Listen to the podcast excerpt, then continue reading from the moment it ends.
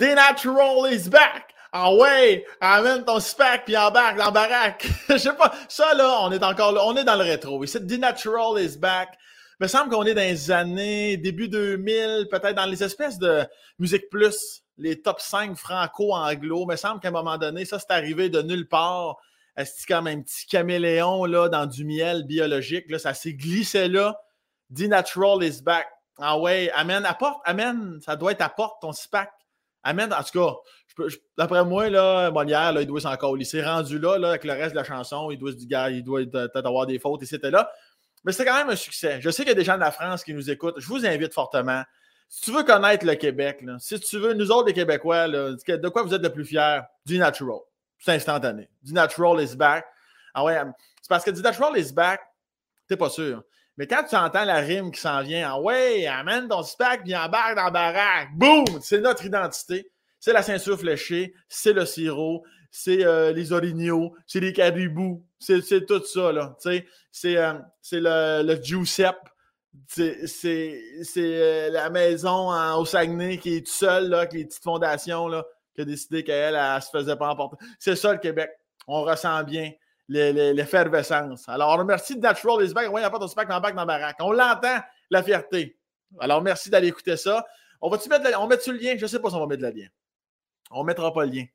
Juste pour vous pousser à faire la petite recherche. Juste écrire D-Natural, tu vas voir, ça masse tes bouts de doigts. Ouais, mais je me suis déjà masturbé. Oui, je comprends que c'est le fun, ça masturber.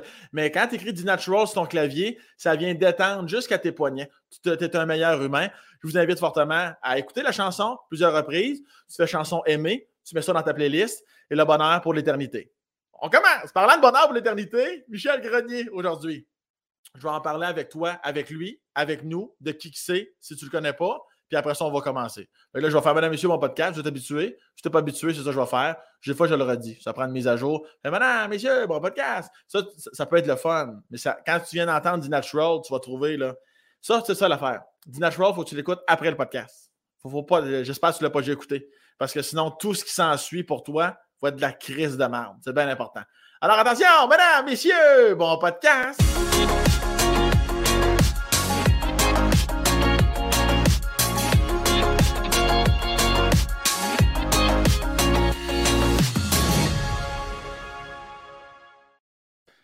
Son grenier? Hey! Toi, Michel, tu as déjà entendu ça, du Natural is Back? Oui. Avoue que c'est un classique quand même. C'est quand même un gros classique. Début des années 2000, tu étais pas mal là. Euh, vraiment, là, c'était. Euh, ça, a, quand même été fort, mais la personne qui l'a ramené, c'est Louis-José. Ah, à cause de Dollar Clip? À cause de Dollar Clip. Fait que là, il a pu ah, faire The Natural is Back. c'est n'importe quoi. Ah ben, oui, je me euh, souviens. ça avait été, il semble, longtemps numéro un à part ça. C'était quasiment rendu la, la, farce de la joke de l'événement, là, mais... Euh, C'était dîner de con avant dîner de con. Ouais, c'est ça. cest que ça avait marché? En tout cas, ben, il a quand même atteint son objectif. Ça restait dans la tête, et on en parle aujourd'hui. Tout à fait. ça, Tout fait. Michel Grenier. Oui. J'attendais que juste voir, s'assurer que tu étais présent. Je suis là, on, on est en direct de ton petit bureau. Oui. Éclairage feutré, somme toute, quand même. J'avais pas ça. Quand même. Qui ne laisse présager que derrière ce petit chandail euh, gris lila, euh, peut-être que tu n'aurais pas de pantalon en ce moment, ça se peut-tu? Comme d'habitude. Chaque fois que je te parle, Sam, pas de pantalon. Classique phallus, bien écrasé sur la cuisse gauche.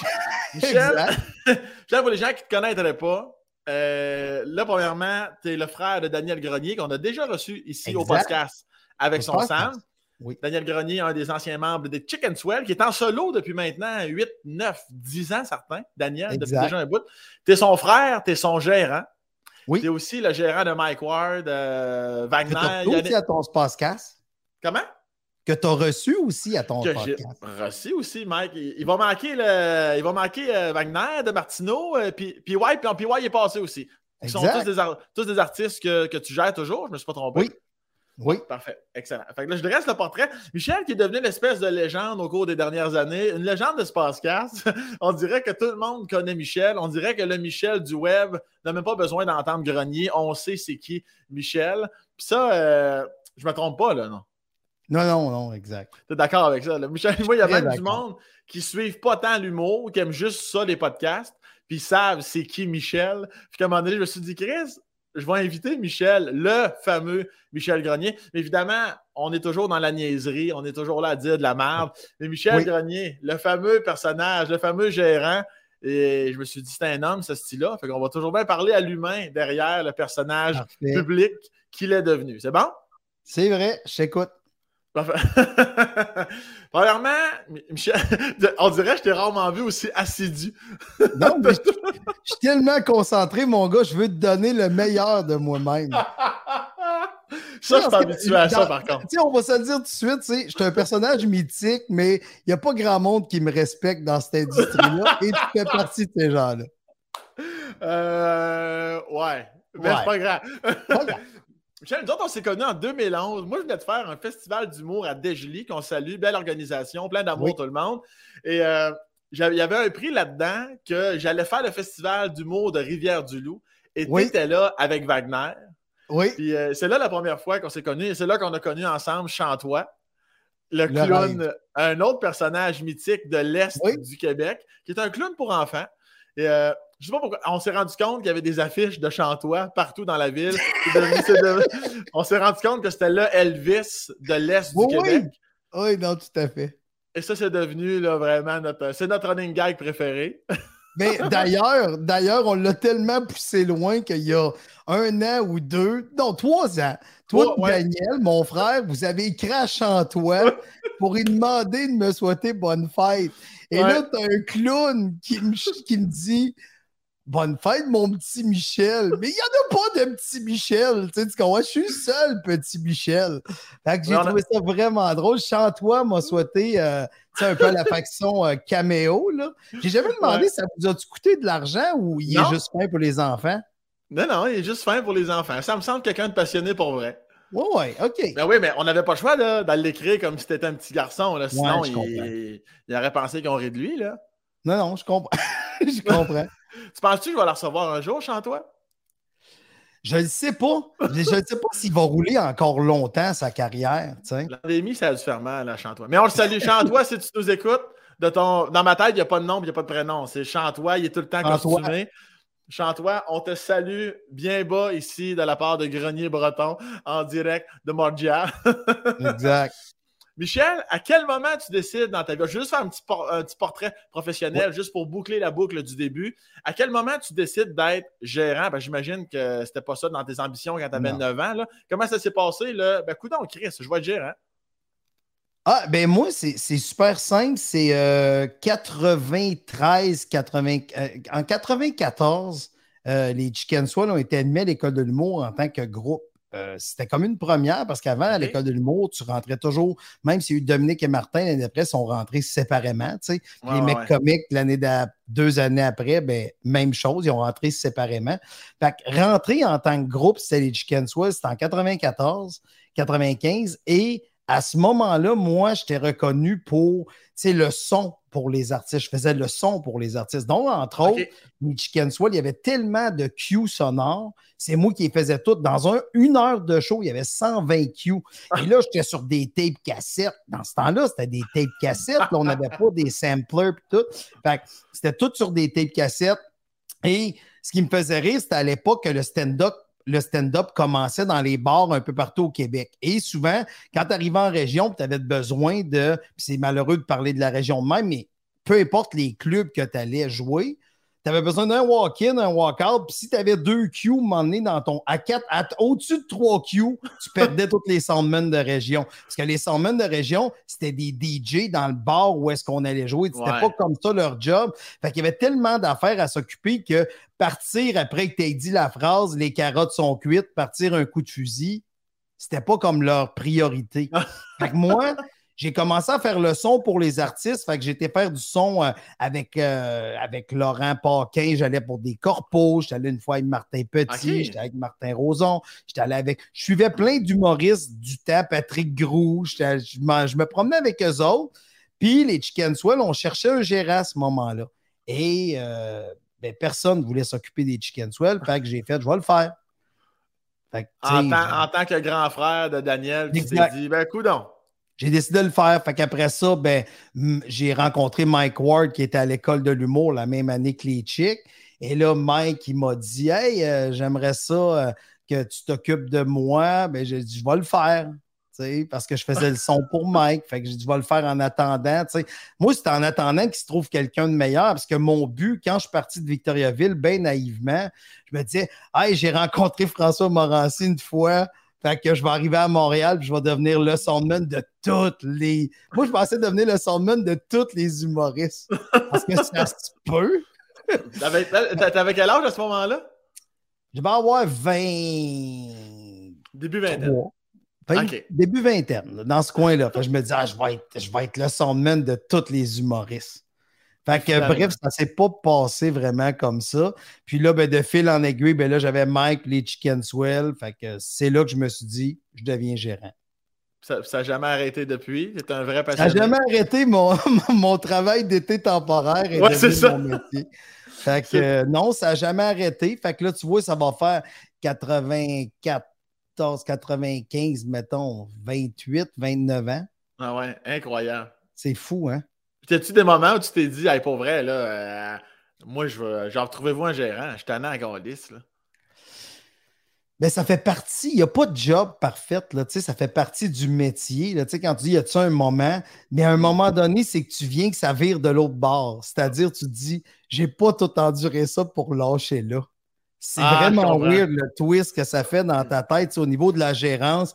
C'est que, tu sais, j'étais allé en région, j'étais allé faire des shows, j'ai dormi dans mon char, j'ai pogné des tickets, j'ai frappé un chevreuil. Tu comprends, tu sais, on.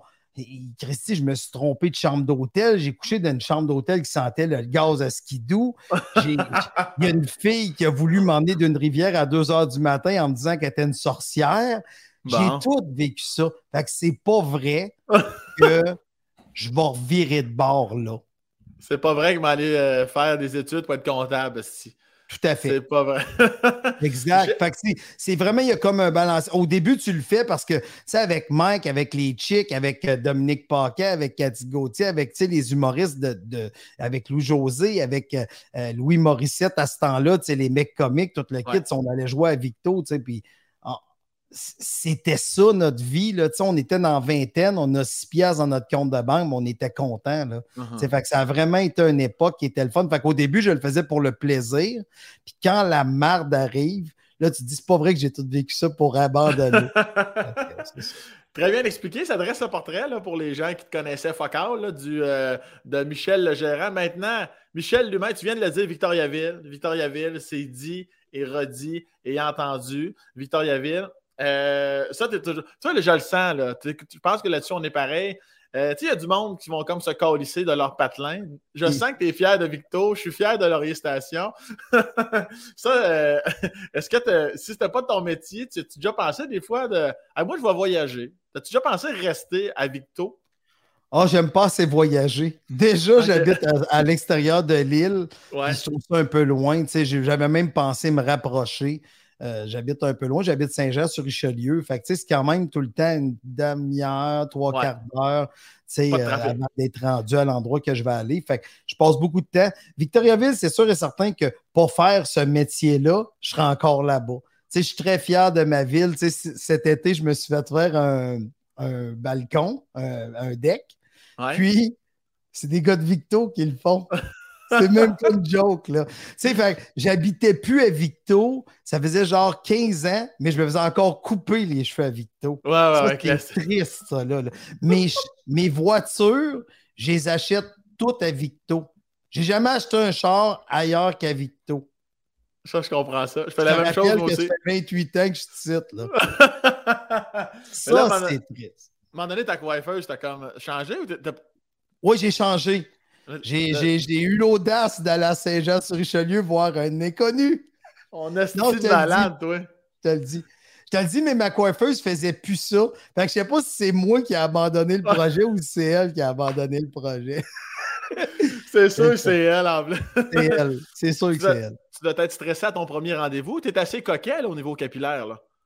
Euh, ben, Comme ça, ben pareil. Ce qui est bizarre, c'est que les gars, on est tout le temps stressés. Moi, puis j'ai remarqué qu'il y a des gars, OK, puis il y en a qui vont se reconnaître là-dedans. Tu sais, ils sont en voyage, sont, mettons, un exemple, euh, je sais pas, moi, je vais, tu sais, sont à Rivière-du-Loup, puis ils font Oh, j'ai du temps avant le show, je vais me faire couper les cheveux. J'ai comme Qu'est-ce que tu fais là? Mais tu sais, comme si c'était super compliqué faire une coupe de gars. Tu sais, c'est le trimmer ses côtés, puis pas attendre ça en haut, puis on s'en va, là, tu sais, tu comprends? Mais je trouve ça vraiment fascinant à quel point on est comme attaché à. Je sais pas, il y a quelque chose de vraiment spécial là-dedans. Toi, toi, tu ne retournes pas dans ton coin de faire couper les cheveux. Non, mais au début, oui, comme toi. Au début, les, premières années, oh oui, j'allais fitter ça. Hey, man, je vais descendre à la maison, je vais rendez-vous.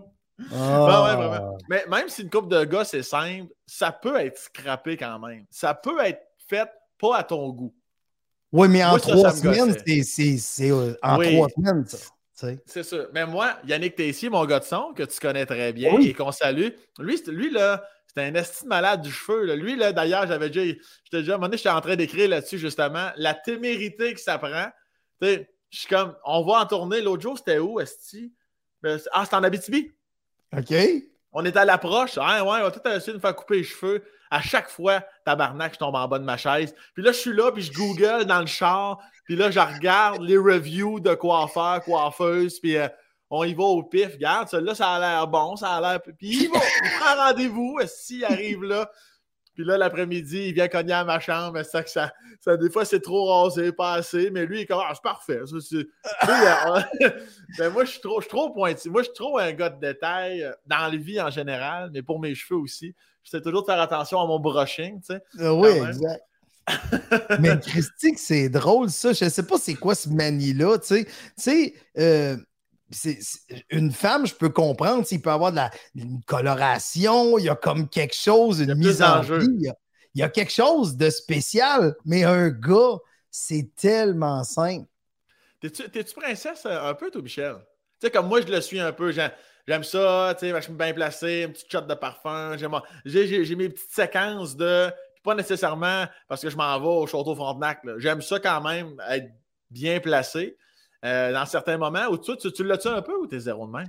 Ben, zéro de même, parce que toi, la différence, c'est que tu es, une personnalité publique, fait que tu sais jamais quand est-ce que quelqu'un va t'aborder. Fait que là, tu vas devenir la légende de Ah, Sam Breton, il pue. Tu comprends, mais dans le fond, tu pues pas, tu sors d'une. Tu sais, moi, je t'ai vu une game de hockey cette semaine. mon but, c'est pas de te respirer, mais je suis sûr que tu ne sentais pas super bon à un moment donné entre la 2 et la 3.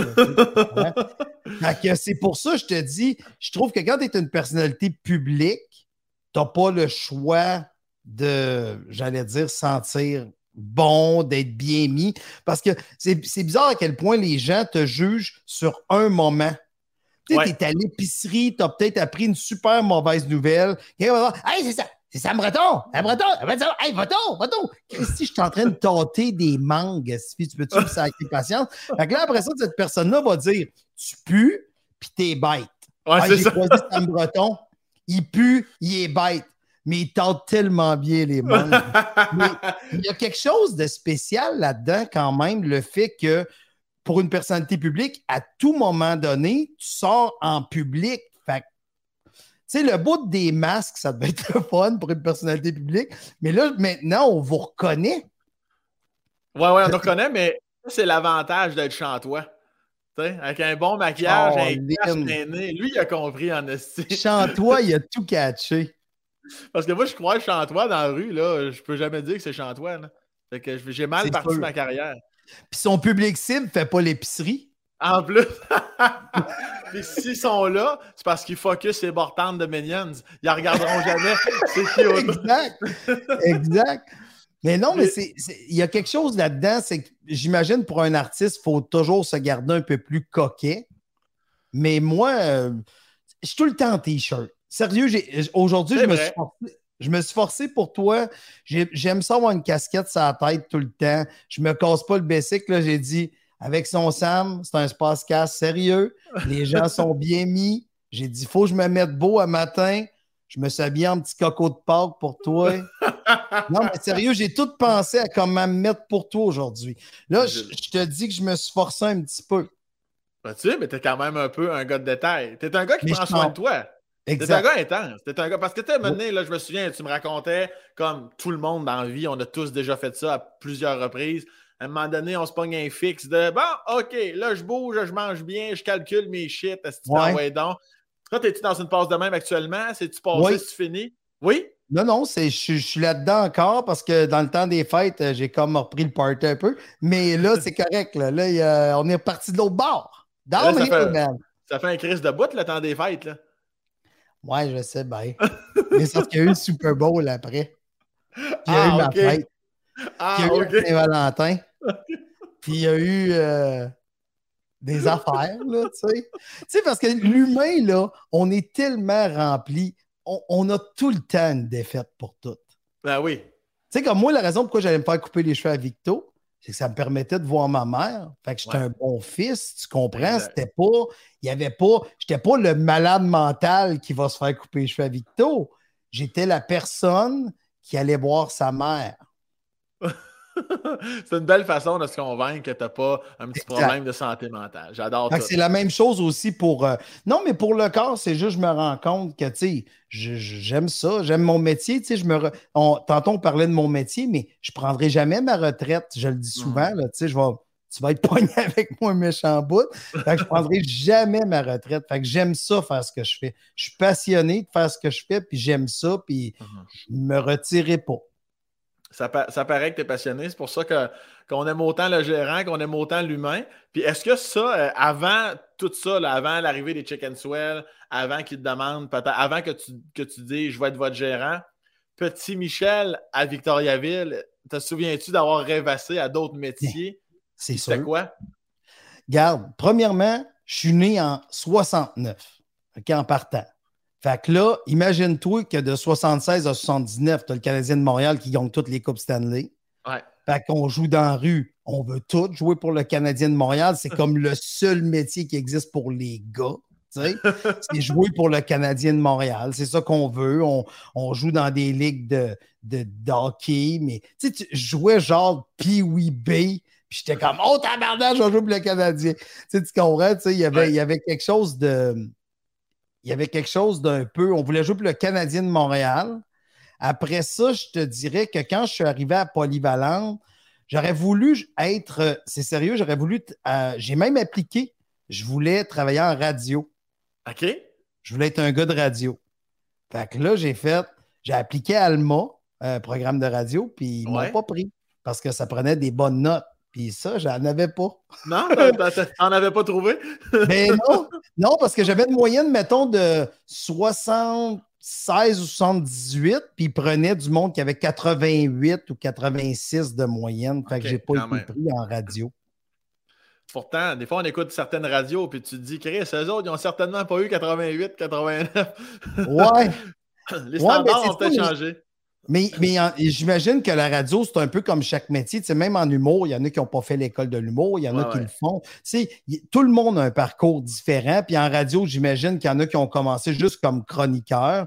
Puis à un moment donné, ils se sont habitués au médium, ils ont aimé ça, puis ils ont grandi là-dedans. Puis là, ils sont animateurs de radio. Tu, sais. tu, as-tu repensé souvent dans ta carrière ou encore aujourd'hui, des fois, tu te dis-tu, Chris, peut-être que des fois sur le site, je ferai un peu de radio avec tous les contacts que tu as, exemple. Là tu pourrais rentrer facilement, ah, ne serait-ce que faire des chroniques? Non, je ne serais pas capable parce que je pense que j'aurais de la misère à synthétiser mon idée entre la météo puis la nouvelle tune de Daft Punk. J'aurais beaucoup de misère à. Tu sais, euh, hey! Puis aussi, l'espèce de. La radio, il y a quelque chose quand même de fantastique de toujours avoir du. Tu sais, on est dans le mode hey, oh, oh, oh! Mais Christy, t'es levé à 3 heures du matin, c'était pas super cool, tu sais. Puis c'est comme s'il n'y avait jamais de mauvaise journée, ces gens-là. Fait que je ne sais pas, j'ai. J'ai l'impression que, que le podcast me parle plus parce que c'est un médium qui est vrai. Tu sais, dans ce podcast-là, aujourd'hui, on va rire, on va être sérieux, on va peut-être mm. trouver quelque chose de touchant, mais c'est ça la vie. Fait que j'ai l'impression que. Mais c'est vrai que le podcast n'existait pas au moment que je me suis dit, hey, je vais faire de la radio.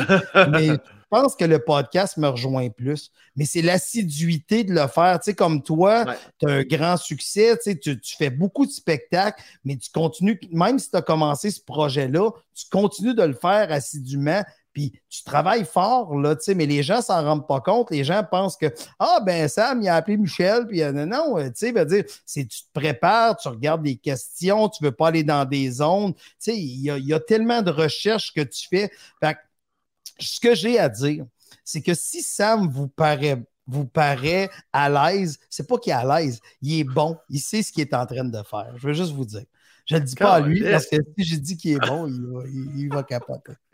Ouais, ouais, moi-même, je ne dirais pas. Il va pas. Il va, même, je ne dis pas à Sam qui est bon. Il va pas s'enfler la tête avec ça. Exact.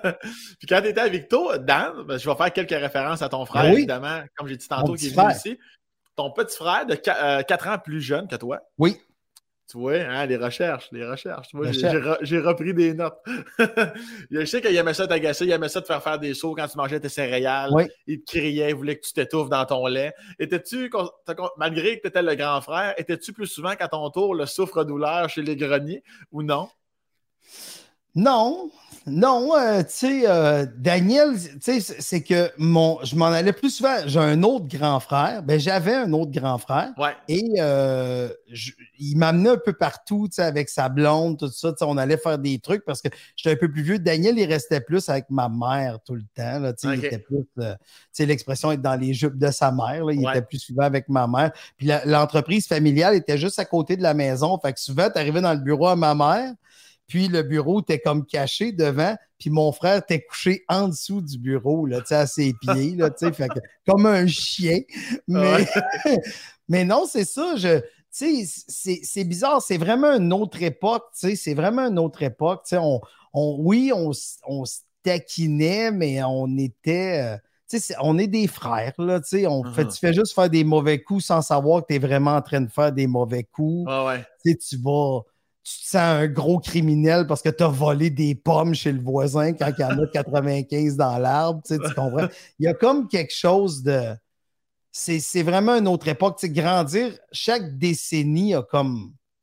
Il y, a, vraiment des gros changements chaque décennie. Pour avoir grandi dans les années 80, c'est l'arrivée du métal un peu. Il y a eu des. il y a eu plein d'affaires. C'était la mort du disco aussi. Fait qu'il y avait comme quelque chose qui se passait. Euh, et toi, tu, tu considères pas, tu t'es pas considéré comme quelqu'un de badass. Tu n'étais pas, pas un bum, toi, là. Non, non, non, je n'étais pas un bum. Je n'étais pas un bum. Zéro, zéro. Moi, j'étais dans le milieu. J'étais dans le milieu.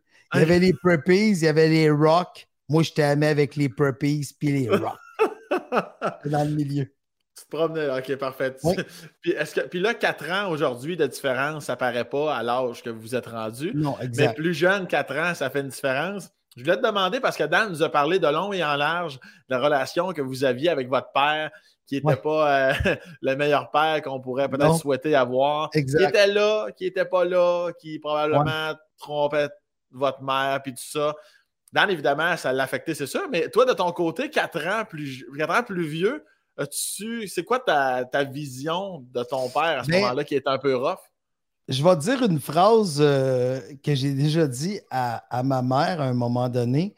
C'est moi, j'étais plus vieux, donc je comprenais plus d'affaires. Uh-huh. Quand mon père est parti de chez moi, j'étais content. Tu comprends ce que je veux dire? Tandis que Daniel, lui, était triste. Lui, il uh-huh. pouvait se poser des questions. C'est de ma faute. les enfants, souvent, pensent que si les parents se séparent, c'est de leur faute. C'est tout le temps les enfants. Mais c'est la raison pourquoi ils ont resté si longtemps ensemble, c'est les enfants. C'est pas la raison pourquoi ils partent, c'est la raison pourquoi il n'est pas parti il y a deux ans. Tu sais, fait que, fait ce que je trouve, euh, moi, avec mon père, j'ai déjà dit, c'est dans mes deux parents, même s'il était absent, je pense que c'est la personne qui m'a appris le plus d'affaires. Et je t'explique pourquoi. Il m'a appris que si je faisais exact, si je fais exactement le chemin qu'il a pris, j'allais être malheureux. De un. C'est juste ça. Il n'y a pas de un. C'est si, je fais son, si je fais ses choix de vie, je vais être malheureux. Fait que je fais le contraire de mon père. Ça va bien. Ça va très bien. Toi, t'avais quel âge quand, quand, Parce que c'est aussi, Daniel, on, ne va pas répéter ça. Pour les gens qui sont curieux, allez écouter le podcast à Daniel. Euh, je vais juste faire des petites bribes. À un moment donné, ta mère lui dit, comme c'est terminé. Puis en, bon québécois, c'est pas comme ça qu'elle le dit, mais tu décrisses. Et malgré que ton père, c'était le boss de la place, qui marchait beaucoup avec la peur, cette fois-là, il n'a même pas osé rétorquer à sa femme, puis il est parti. Toi, à ce moment-là, tu as quel âge? Moi, j'ai 12 ans. T'as 12. 12. C'est jeune, mon gars. Mais à 12, tu caches des affaires. Mais oui. C'est parce que c'est ça qui est bizarre. Tu sais, les enfants, on se demande toujours ce qu'ils cachent, ce qu'ils ne cachent pas. Puis aujourd'hui, c'est encore plus vrai, tu sais, vu qu'ils ont des tablettes, des téléphones dans les mains. Là, tu sais. Fait que j'ai vraiment l'impression qu'on on catch plus d'affaires qu'on le pense, puis on absorbe plus d'affaires qu'on le pense. Mais en même temps, ce qu'on voit c'est que moi, il y avait mon frère plus vieux, il n'avait pas été cool avec mon frère plus vieux, puis moi, mon frère plus vieux, comme il m'emmenait partout, ben c'est sûr et certain que je ne trouvais pas ça cool qu'est-ce qu'il avait fait. Fait que, qu'est-ce que mon père avait fait à mon père, tu comprends-tu, ou à, mon frère qui était tout le temps là pour moi, parce que mon frère, Jimmy, il était huit ans de plus que moi.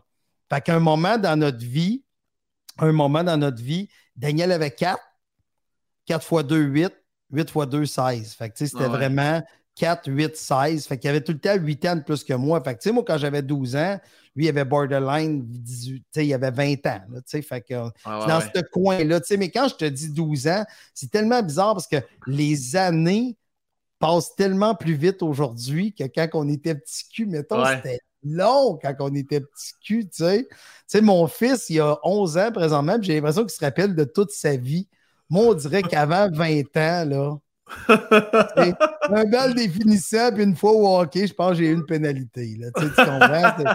C'est assez flou. C'est assez flou. Puis est-ce que tu as vu que ton grand frère était clairement il était plus à la maison, j'imagine? Si tu avais 12, lui, il avait comme plus 20. Ouais, mais il était encore à la maison. Ouais.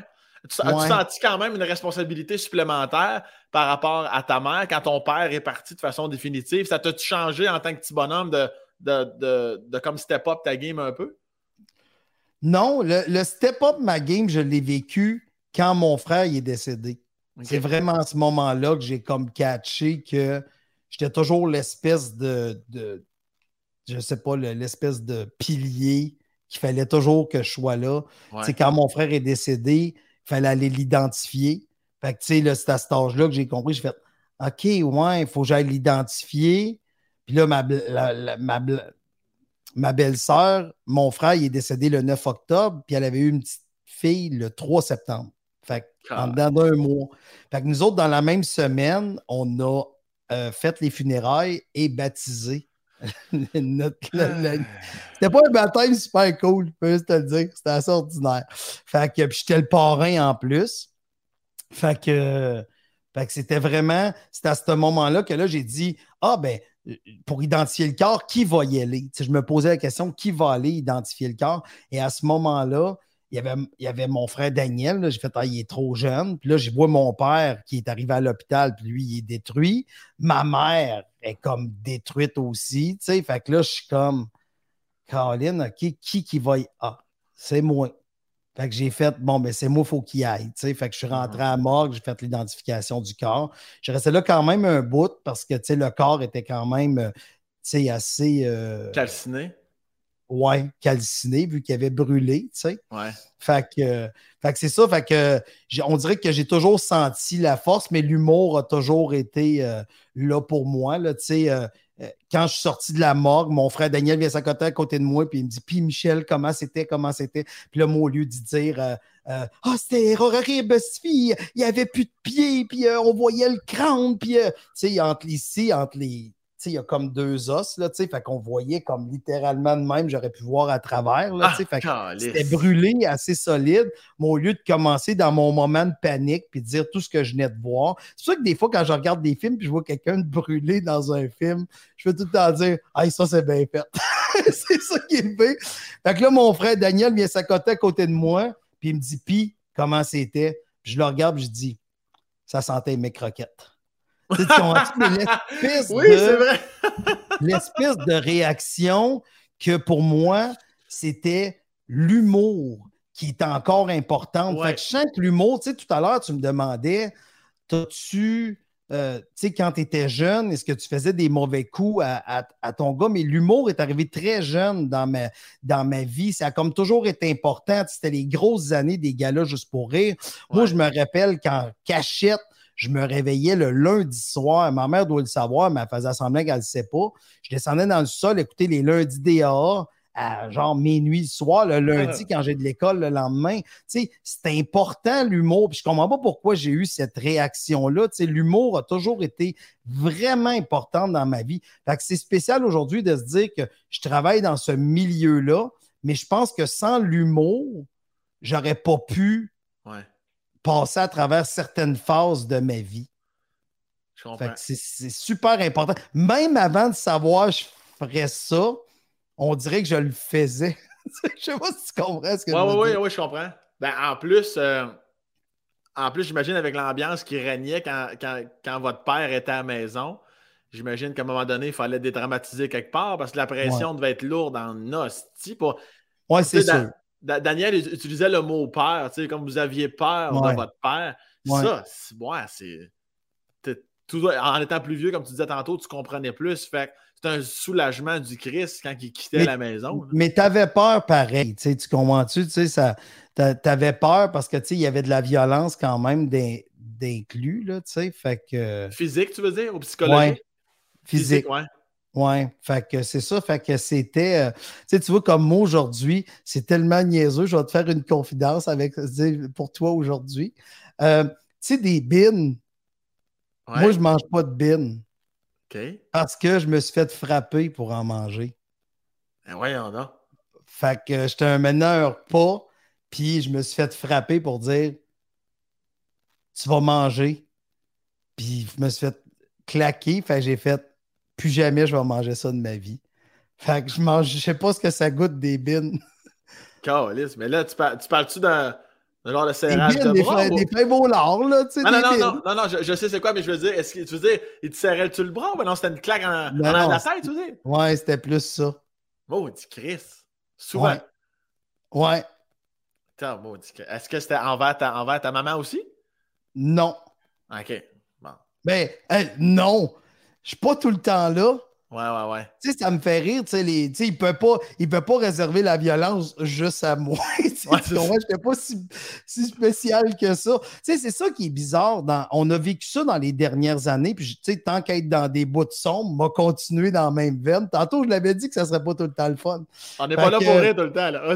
ouais, mais sais, avec toutes les années qu'on a vécues dans les dernières années avec le MeToo et tout ça, il y a quelque chose quand même qu'on. Tout le monde fait. Moi, mais vous deviez être au courant. Eh non, les gens se cachent pour faire des gestes parce qu'on dirait qu'inconsciemment, la personne qui agresse, que ce soit physiquement, que ce soit verbalement, ils ne le feront pas devant toi. Mhm. Mais malheureusement, quand tu es quelqu'un qui fait partie de leur cercle d'amis, oh, tu devais le savoir. Ben non. Tu sais, comme moi, à l'école, ça n'arrivait pas. Puis quand quelqu'un me propose des bines aujourd'hui, mettons, je vais chez vous, je dis Ah, j'aime pas ça je te dirai pas la vérité, tu sais, je commencerai pas à te raconter ça. Je vais attendre que tu m'invites à ton podcast pour faire pitié. mais, tu comprends ce que je veux dire? C'est vraiment, c'est ça la, réalité, c'est que, puis c'est bizarre, mais ça te marque. Mais tu sais, peut-être j'aimerais super ça ou peut-être que le goût, je ferais comme, sais, je l'associe à quelque chose de pas cool dans ma vie.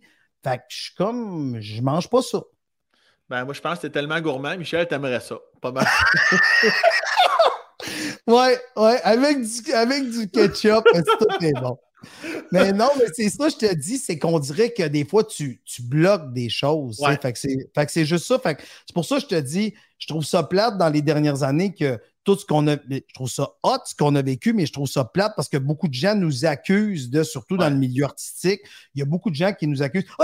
tu le connaissais, tu le savais? Ben non, Sylvie, on n'est pas là, là tu sais, ils nous appellent pas pour dire Hey, euh, viens, j'insulte quelqu'un, je, je, me mets sur speakerphone.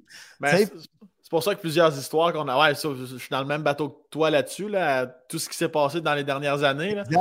J'ai comme.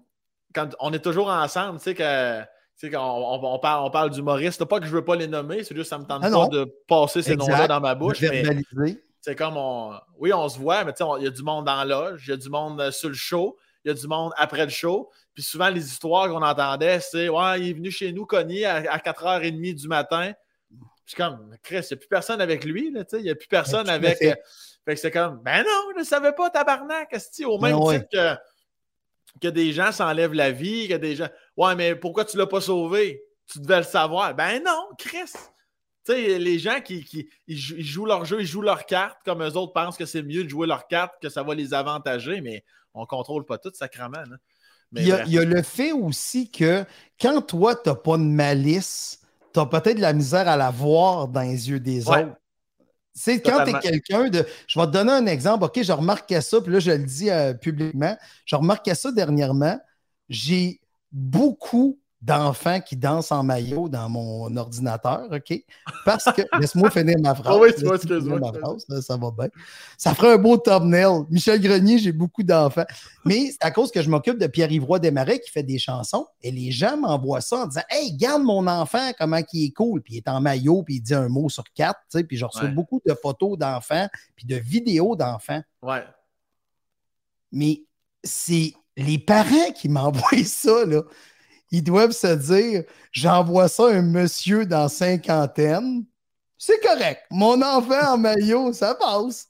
mais, mais Christy, c'est que tu te dis, mais moi, je reçois ça, puis je fais comme, mais c'est parce que j'en reçois tellement, je me dis, il y a du monde qui se font arrêter pour ça, pour ah. avoir plein d'enfants en maillot dans leur affaire. Je trouve ça, je trouve ça un peu spécial que le, le parent n'est pas, mais comme on vient de dire, quand toi, tu n'as pas de malice, c'est ça. tu fais Mais non, mais il va le trouver beau, mon enfant, qui connaît un mot sur huit. Tu sais. Ah ouais. puis, je, puis, je, reviens à ton père. Est-ce que quand ton père décède, tu. T'es-tu triste quand même ou t'es-tu soulagé? C'est-tu bon débarras? C'est quoi ton état d'esprit à ce moment-là? Ben, c'est ça qui est bizarre, c'est que ça, va être vraiment méchant parce que c'est quand même la personne qui nous donne la vie, là, euh, dépendamment de ce que tu penses, euh, euh, c'est quand même mon père, Mais honnêtement, zéro peine. J'aurais plus de peine si ton gérant mourait que mon père. C'est sérieux, là, ce que je dis, c'est même pas une ah joke. Mhm. J'aurais plus de peine si ton gérant mourait. Ouais, Maxime part, ça me fait de la peine. Mais, mais, mais ça me fait pas de peine. Puis il y a une autre affaire que j'ai trouvé difficile, c'est que moi, dans la vie, je suis souvent euh, logique, là, dans le sens, mais pas je souvent logique, mais il y a souvent des. Je me pose des questions. Comme je te donne un exemple, mon père avait la maladie de l'Alzheimer.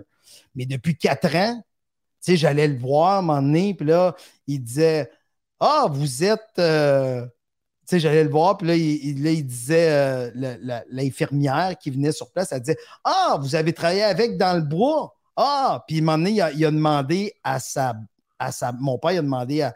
Non, sa blonde a demandé à mon père Reconnais-tu? Puis elle n'a pas dit mon nom. il a dit Oui, oui, c'est mon père. Ah, calvaire. il savait que j'étais un visage connu, mais il ne savait pas qui j'étais. Fait que moi, ça pousse ma réflexion à. Je me dis, si mon père avait été un chien ou un chat, j'aurais pu l'emmener pour le faire euthanasier. Mais là, on ne peut pas faire ça avec les humains. Fait que mhm. pendant quatre ans, tu sais, mon père, puis il y a une autre affaire que je réfléchissais tout le temps, tu sais, comme il était rendu incontinent, ben lui, la nuit, là, c'est un inconnu à chaque nuit qui va fouiller dans ses culottes. À chaque nuit. Dit parce qu'il n'a pas la mémoire de se rappeler c'est qui. Fait que c'est des agressions à chaque nuit. Il ne reconnaît pas le monde autour de lui. Hey, c'est weird en hostifie, là. C'est vraiment, sais, fais juste penser pendant deux minutes, je te pogne en avion, je te bande les yeux, puis je te dompe en plein milieu de l'Amazonie. C'est ça, mais constamment. c'est fou, là. Fait que je réfléchissais à ça, puis je faisais, je te dirais, sans dire de la pitié, c'est de l'incompréhension. Je me disais, en hmm. tant que société, comment que ça se fait que les animaux sont mieux traités que nous? Et comment ça se fait qu'on ne pense pas à des, toutes, comme je te disais, toutes les nuits, quelqu'un va pour le, la, changer sa couche. Christy, c'est quelqu'un, c'est comme, imagine-toi, Sam, c'était nuit, il y a quelqu'un qui rentre chez vous, tu le connais pas, il met ses mains dans tes culottes, t'es su bien comme faux, puis il sac son camp. tu vas faire quoi? Mais tu vas appeler la police. Mais ça, c'était la vie à mon père pendant quatre ans. 4 ans, c'est. Puis il y en a qui c'est encore plus long que ça. Là. Ça n'a pas de crise de sens. Ouais, non, non, mais 4 ans euh, qu'ils ne me reconnaissaient pas, mais ça a dû commencer un peu avant. Ouais, non, mais quand même, c'est pas rien. Puis est-ce que c'est. c'est toujours lourd préparer les funérailles et tout ça, là, tu sais. Euh, mais Moi, j'ai rien eu à faire. Ce qui est le pire, c'est que tout le long, mon père est en vie. Tu sais, quand je te disais tantôt, je me sentais comme pilier. Il disait tout le temps Toi, tu vas être l'exécuteur testamentaire. Toi, tu vas être l'exécuteur testamentaire. Tu il disait bien des affaires.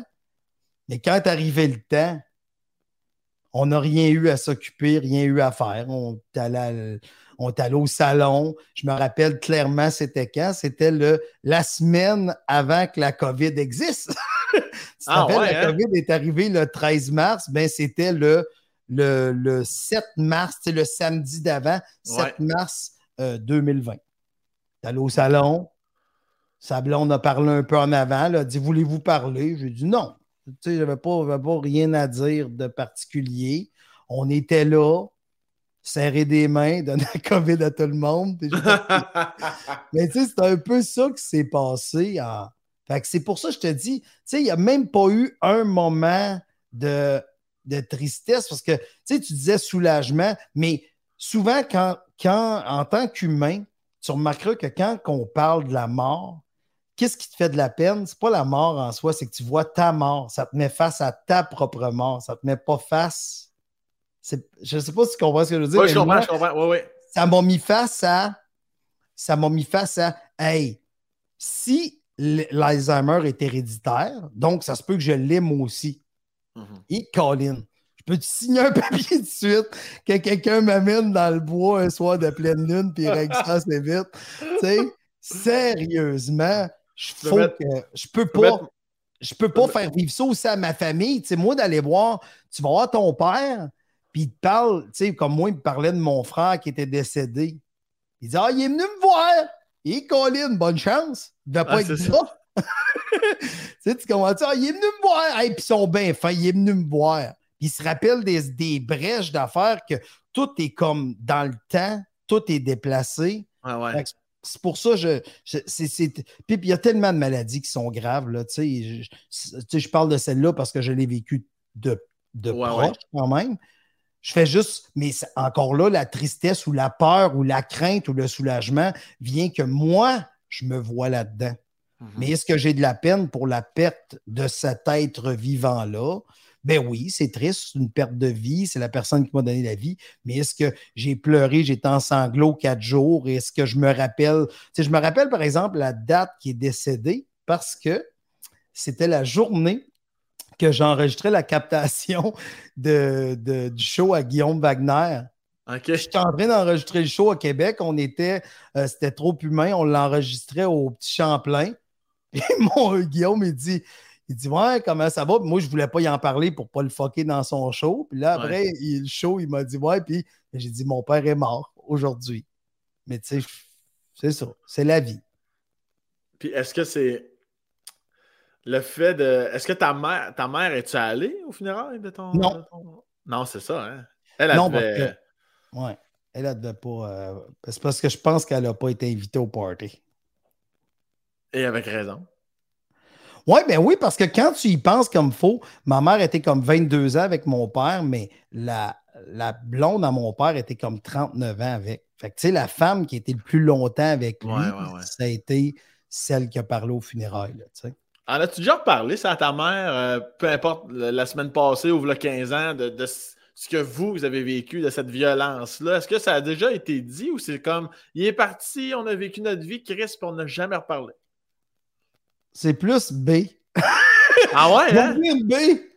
Non, non, tu sais, c'est aussi dans la vie, avant de parler de quelque chose, il faut toujours que tu te donnes, faut toujours que tu te poses la question qu'est-ce que tes paroles donnent présentement? Tu sais, comme moi, il y a une raison pourquoi je profite de ta tribune pour parler de ça, tu sais, parce que c'est juste une question que je sais que ton podcast est écouté, puis je me dis, peut-être qu'il y a d'autres personnes, c'est pas moi qui ai ce pouvoir-là, mais il y a peut-être d'autres personnes dans la société qui vont dire, ouais, c'est vrai hein, que c'est assez moyen d'avoir quelqu'un qui vient la nuit, tu sais, comme l'exemple que je te donnais tantôt, mais c'est un peu la même affaire. Fait que moi, s'il y a quelque chose, ça me donne quoi de dire, hey, en 84, n'est mangé une colle.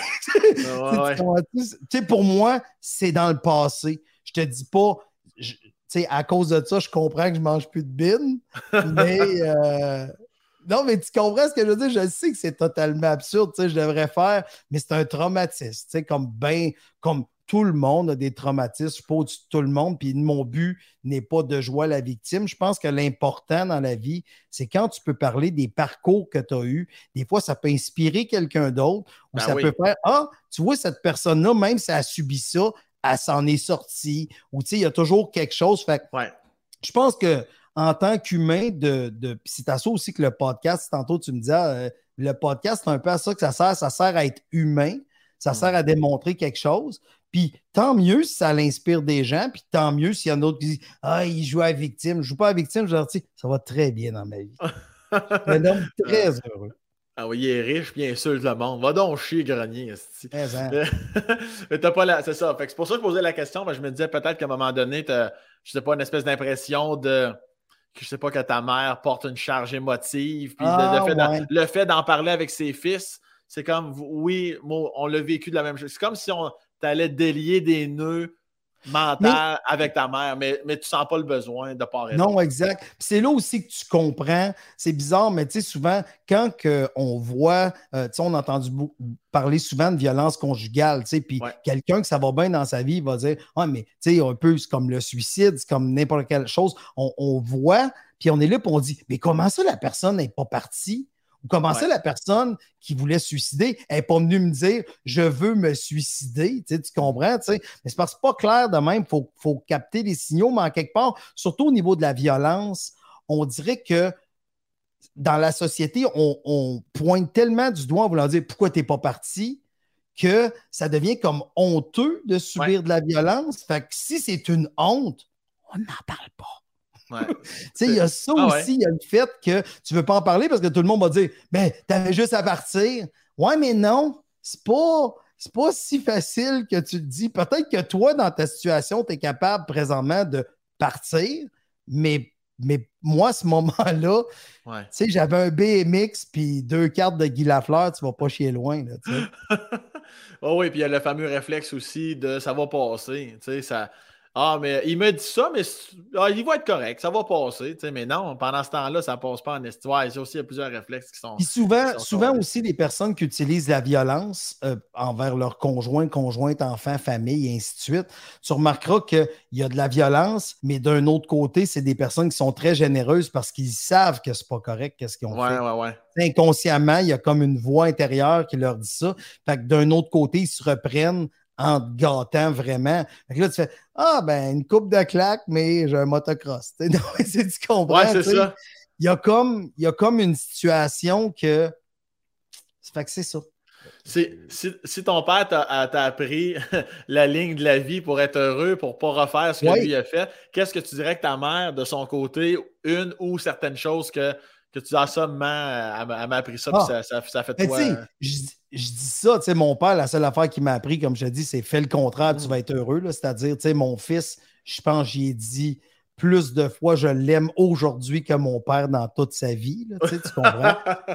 il y a ça, il y a de, démontrer l'amour. Ma mère, elle a toujours été là pour nous autres. Toujours, toujours, toujours, toujours été là pour nous autres. Puis tout ce qu'on fait, tu sais, je pense que c'est Mike qui avait le mieux décrit ma mère. Là. Je vais décrire ma mère à la version Mike Ward. Ça va comme suit. Mike avait dit Ta mère, elle tripe tellement sur toi que tu pourrais arriver chez vous, chier dans le salon, puis elle dit Oh, Michel, tu m'as fait une belle sculpture. ça, c'est ma mère. Ça, c'est ma mère. Oh, Michel, tu m'as fait une belle sculpture. Ma mère est tellement fière de ses enfants. Puis, tu sais, souvent, quand tu as des enfants qui veulent aller dans le domaine artistique, la plupart des gens, tu sais, tu le sais, Sam, tu es là-dedans, puis comment il y a d'appeler, puis comment, tu sais, tu sais, tu as fait l'École nationale de l'humour, tu sais, dans l'École nationale de l'humour, tu le sais, ça fait, ils ont fêté leurs 30, tu sais, ça fait 30, mettons 35 qui, il y a peut-être 400 artistes qui sont passés là. T'en connais-tu 400 humoristes? La réponse, c'est non.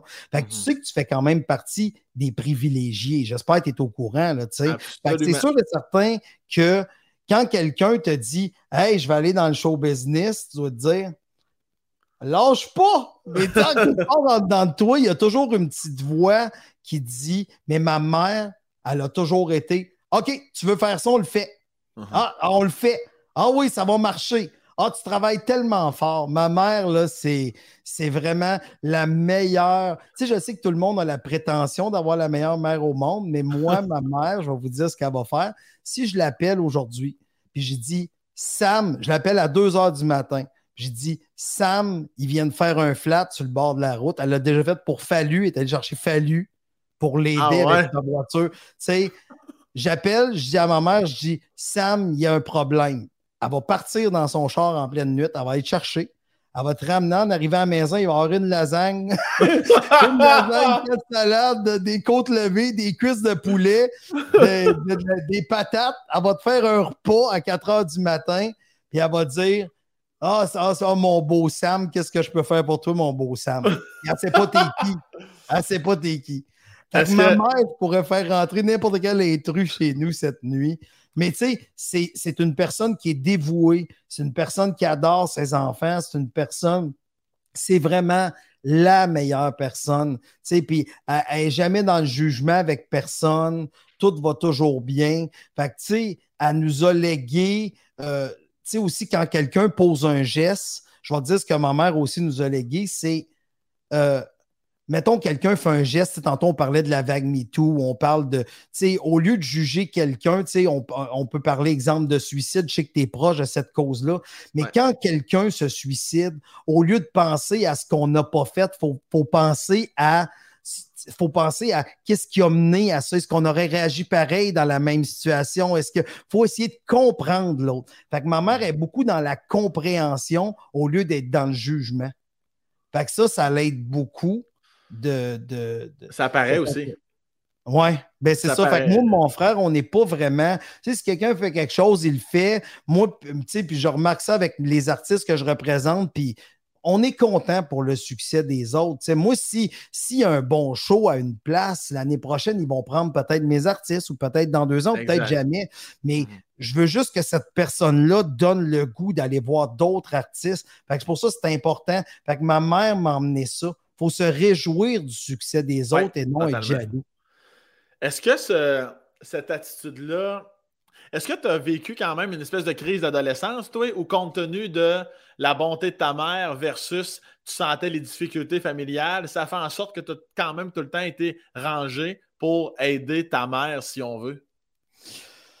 Non, j'ai pas. Euh, moi, des crises d'adolescence, j'ai pas vraiment fait ça. Tu comprends? comme tu es le grand frère, fait qu'il faut que tu. Tu sais, c'est ça qui est bizarre. C'est quand tous ceux qui, ont, qui sont. Tu viens de famille de combien, Sam? Trois. OK. Je, suis plus jeune. Ah, Caroline, ben, je peux pas parler de ça avec toi, t'es le bébé gâté. Mais si tu veux qu'on parle, là, va, te dire qu'est-ce qui arrivait. Là. Moi, mon frère Jimmy, il fallait qu'il rentre à, à minuit tu sais, euh, mettons à minuit, moi, il s'était rendu une heure et demie, puis mon frère Daniel va faire des orgies dans sa chambre. Tu sais, c'est comme, il y a comme, chaque enfant étire l'élastique un peu, mais je te dirais que mon grand frère l'a eu moins cool. Moi, ça a été plus cool.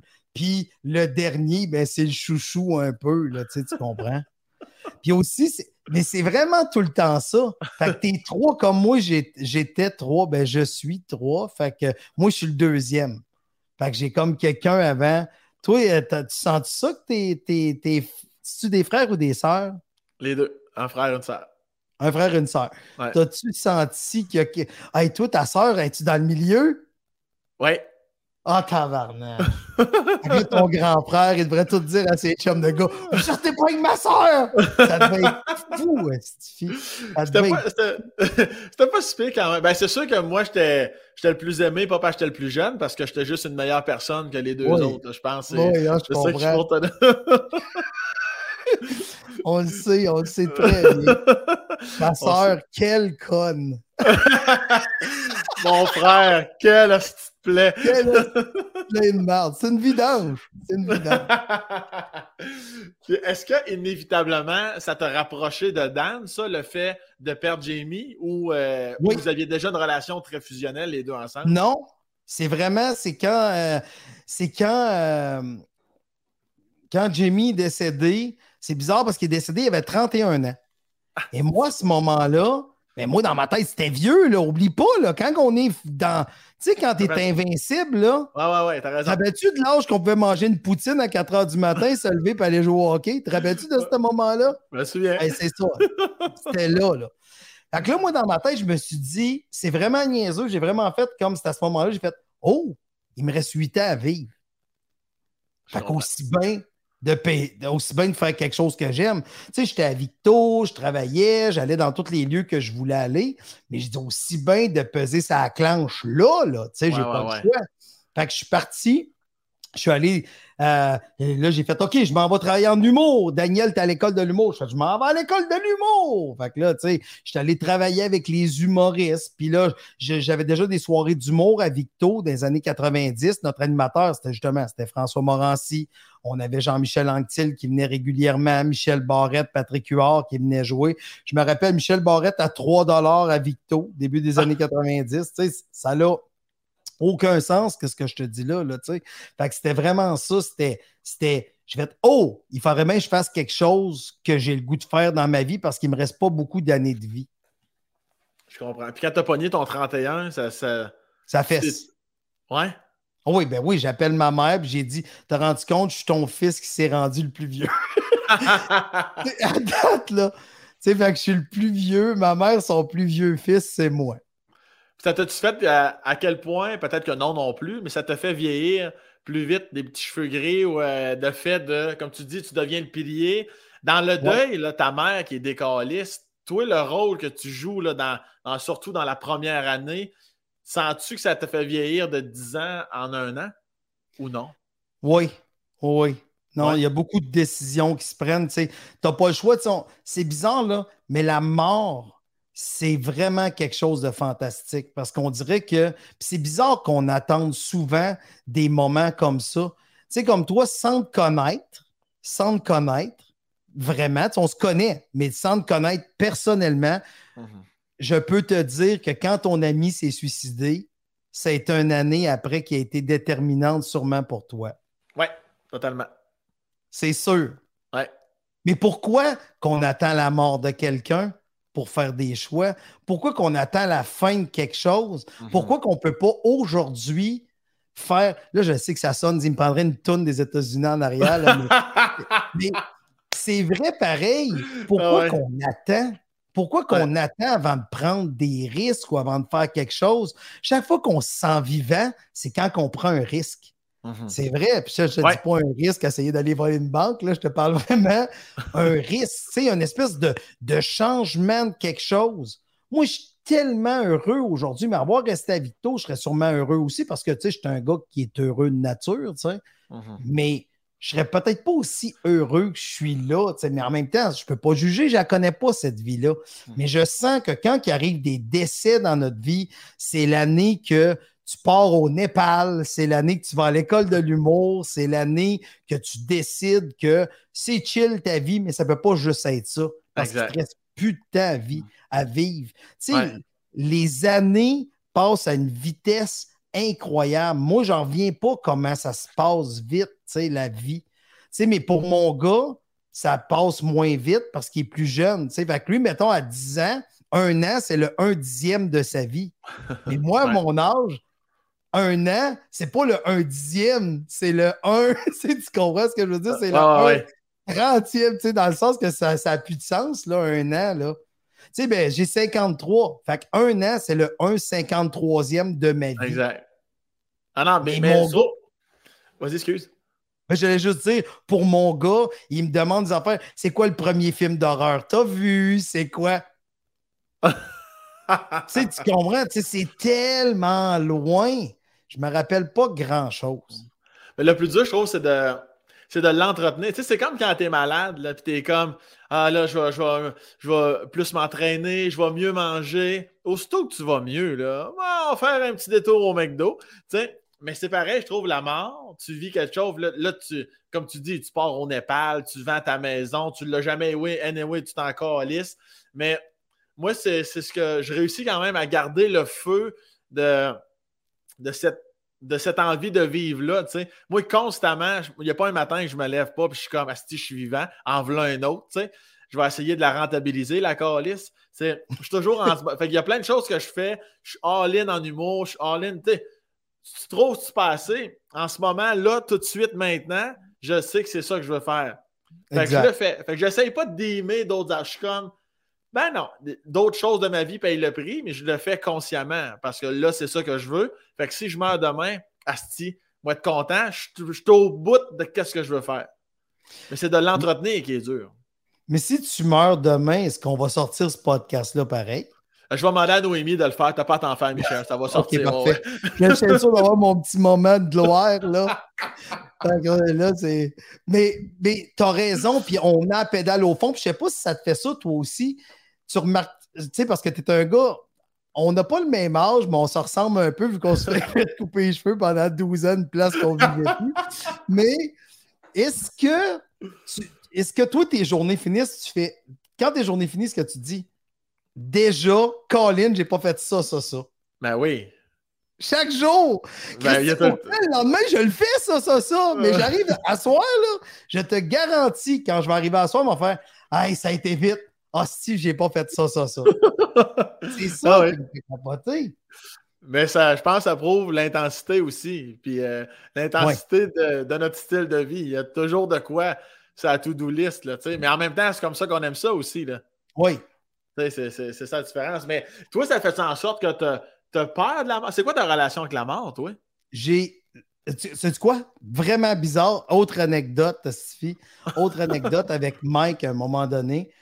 Moi, là, vu que quand j'avais pas d'enfant, je m'en foutais de mourir. Vraiment, là, je peux mourir demain matin, j'ai aucun stress. Mais quand j'ai eu mon fils, là, j'ai commencé à avoir plus peur de voyager. Tu sais, avec Mike, on faisait des shows. Puis à un moment donné, je me rappelle qu'on est allé faire un show en Floride avec Mike, puis après, on s'en allait à Vancouver. C'était en, 2010, c'est pour.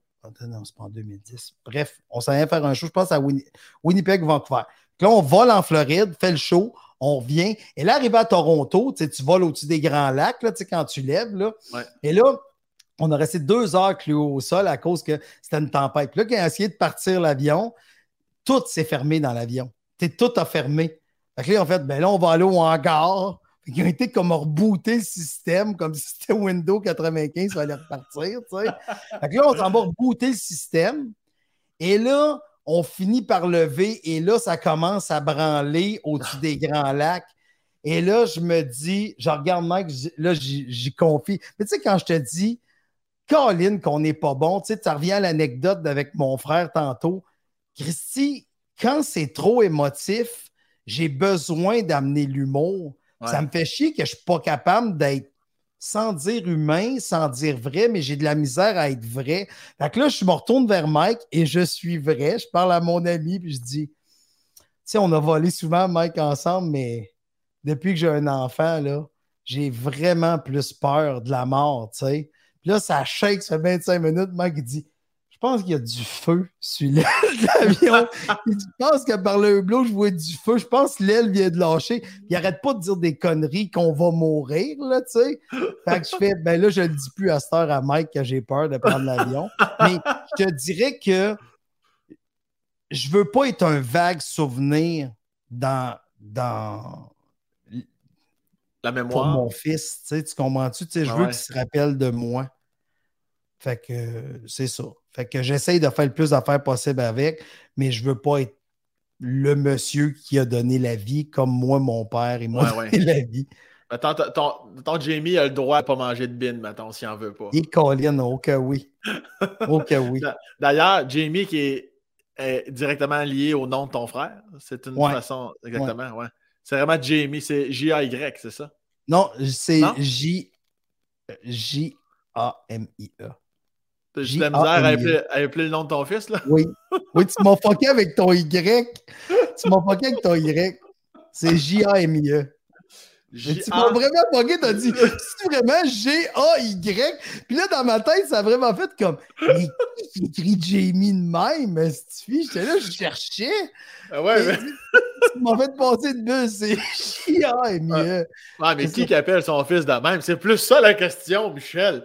Ben oui, mais là, c'est un hommage, parce qu'il s'appelle Jamie, puis le deuxième nom qu'on lui a donné, c'est Michael pour Mike. C'est cute, ça. Oui, c'est Jamie, Michael. Grenier. Ouais, Grenier. C'est un peu ordinaire, le reste. Ouais, peut-être tu peux le faire changer, peut-être, je sais pas. ouais, mais il est un peu tard. Je pense qu'il est bien content de s'appeler Grenier. Puis toi, la, ton. Euh, tu, tu te sens-tu overprotecteur ou trop papapoule envers Jamie compte tenu de ton passé ou tu arrives à faire la, la, moyenne des choses? Ah, j'arrive à faire la moyenne des choses. Ouais. Moi, c'est un, un, petit gars, tu, sais, tu comprends? Tu sais. Fait que la seule affaire que j'accepte pas, c'est quand. Tu sais, moi, c'est tous les trucs que les enfants ont pour étirer le temps, là. Tu sais, même. tu sais, c'est comme. Ouais, là, j'allais me coucher, là, mais euh, fallait que je mette du linge dans le panier à. Hey, t'avais toute la journée pour mettre tes bobettes dans le panier à linge. Mêlais le jour, tu sais. Tous les petits trucs de j'ai soif, oh, je dors pas. Ça fait 15 secondes, t'es couché, c'est normal, tu dors pas. Puis il est debout, puis il me dit je dors pas. Couche-toi, ça va aider. tu sais, fait que moi, c'est. Mais, mais sinon, je comprends que c'est un petit gars, puis il revient de l'école avec ses amis, puis ça se court dans le cours, puis où il écoute du Netflix. C'est ça aujourd'hui, la jeunesse. Il faut juste, faut juste s'adapter. Tu laisses aller. Tu as, un bon laisser-aller quand même. Oui. Oui. Oui, non, non, non. J'ai vraiment un bon laisser-aller parce que j'étais un petit gars, moi aussi. Fait que quand, quand j'avais son âge, je faisais probablement les mêmes affaires. Tu sais, hier, il voit un oiseau mort à terre, puis là, ses amis, ils poke. Ah ouais. Tu sais, J'aurais poké un oiseau mort aussi quand j'avais 10 ans. Tu sais, mais c'est pas ah lui qui le poke, mais quelqu'un à l'école, il a fait ça. Puis il nous raconte ça à l'heure du souper, qui est la meilleure heure pour parler des oiseaux morts. fait que, tu comprends? C'est, j'y laisse du lousse. J'y laisse du lousse. Je comprends. Puis est-ce que tu arrives à avoir une bonne dynamique avec ta blonde ou si toi, quand tu penses noir, elle la pense blanc et vice-versa? Parce qu'une dynamique parentale, c'est pas toujours évident. De ton bord, comme c'est-tu pas pire ou non? Oui, c'est pas pire, c'est pas pire, mais je te dirais que ma blonde est plus. Euh, elle aime ça savoir y où, elle aime ça, c'est plus. Euh, tu sais. Euh, L'instinct maternel est, bien là. Oui, il est plus fort que moi. Moi, je fais Ah, il trippe.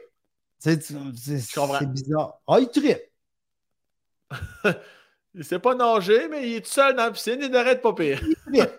non, mais tu vois, c'est un exemple. La piscine, là, il sait nager comme il faut mais il ne peut pas aller se baigner sans la surveillance de moi ou de. il ne peut pas aller se baigner tout seul.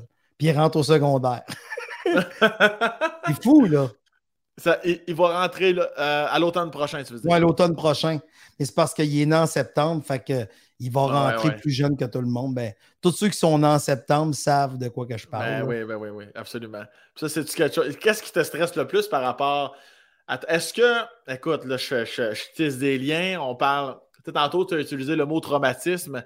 Quand ton fils Jamie aura sa voiture, tout ça, euh, euh, est-ce que ça, tu vas y penser? Est-ce que ça, tu auras euh, des traumatismes comme d'accident? Tu vas assez que tu vas. Tu consultes-tu des fois? Est-ce que, est que, tu. Est-ce que tu consultes une psy ben, en général ou un psy? Ben, j'ai une autre anecdote là-dessus. Vas-y. OK. Cette année à Noël, il y a Michel, je, fais juste une parenthèse. J'ai dit voiture parce que ton frère. À il est mort en voiture. C'est en voiture ça brûlé. Dans... On, en, euh, on en parle parce que, encore une fois, dans le podcast de Daniel, on le décrit euh, de long en large et on fait beaucoup de blagues là-dessus. Tu l'as dit, l'humour dans votre famille, c'est toujours. Permets-tu de la parenthèse? Vas-y. Oui, c'est ça. Ben, c'est ça, mon frère est décédé en auto, puis il est décédé à parenthèse, il est décédé parce qu'il était attaché parce qu'il okay. sortir du véhicule parce qu'il était attaché. Et moi, je te dirais que de 23 à 28, je ne m'attachais pas vraiment. Je me disais, ça, ça, ça donne quoi? Tu, sais, tu comprends-tu? Moi, j'avais vraiment l'impression que si t'as à mourir, ben, attaché ou pas. ah ouais. Tu sais, je me disais ça, mais aujourd'hui, je suis tout le temps attaché parce que mon char n'arrête pas de sonner. non, mais euh, non, c'est ça. Euh, je, je vais avoir, c'est sûr, je vais avoir des craintes quand il va, quand, quand il va prendre le volant. tu m'as demandé si je consultais et j'arrive avec l'anecdote. Cette année, pour Noël, en 2021, Yannick de Martineau m'a offert une séance chez le psy. Ah ouais? C'est mon cadeau de Noël. Fait que je suis allé. Il le savait. Fait que là, j'ai fait OK, je vais en faire une coupe. Fait que je n'ai fait 4-5. Au bout de 4-5, le gars m'a dit Ouais, t'as de l'air de bien aller. Je dis Ouais, ça va bien. Mais tu sais, on n'en parlait pas de la santé mentale, mais j'ai vraiment été faire un check-up. Mais je pense que le moment que j'aurais dû y aller, c'est pas là. J'étais allé trop tard. Mais c'est que quand tu arrives à, quand tu vas chez un psy, puis aussi, je viens d'une époque, il ne faut pas t'oublier que le monde qui allait chez le psy, moi, dans les années 80, c'était des fous. Tu sais, comprends-tu? Il n'y a personne. La santé mentale, c'était pas très valorisé en 81 puis 89. Fait que, il n'y avait pas vraiment de, valorisation. Fait que ça fait que moi, tu vois, j'ai été. Yannick m'a offert ça. J'ai trouvé que c'était une belle attention. Ça fait souvent, je, je dis, ah, peut-être que j'y aille. J'aurais dû y aller plus, parce que en m'occupant de Mike, Mike, toute la haine qu'il reçoit, c'est moi qui la reçois parce qu'il n'y a pas de place à écrire à Mike sur sa page Facebook. Le seul moyen, c'était par moi. Fait que j'ai comme canalisé toute cette haine-là que j'ai reçue. Fait que j'en ai tellement reçu, là, je te dirais, de 2000, ben, de 2016 à 2000. 20, j'ai reçu beaucoup, beaucoup, beaucoup, tu sais, des, des, menaces de mort, de la haine directe, des affaires, puis c'est de partout la terre. Fait que c'est à ce moment-là que j'aurais dû, tu sais, je recevais Boston, New York, San Francisco, ah hein? je recevais euh, l'Angleterre, je recevais des menaces de tu sais, des menaces ou de la haine surtout de partout. Fait qu'à ce moment-là, j'aurais dû aller consulter, mais on dirait que j'ai d'autres artistes à m'occuper, j'allais chercher mon bonheur ailleurs, là, tu sais. Fait qu'on dirait souvent, tu sais, tu fuis comme... Ouais.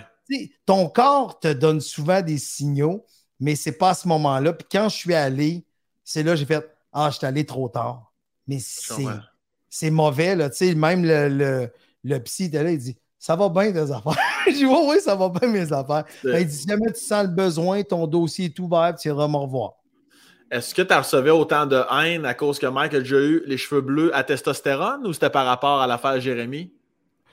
Euh, c'était par rapport euh, que je connais Sam Breton. OK.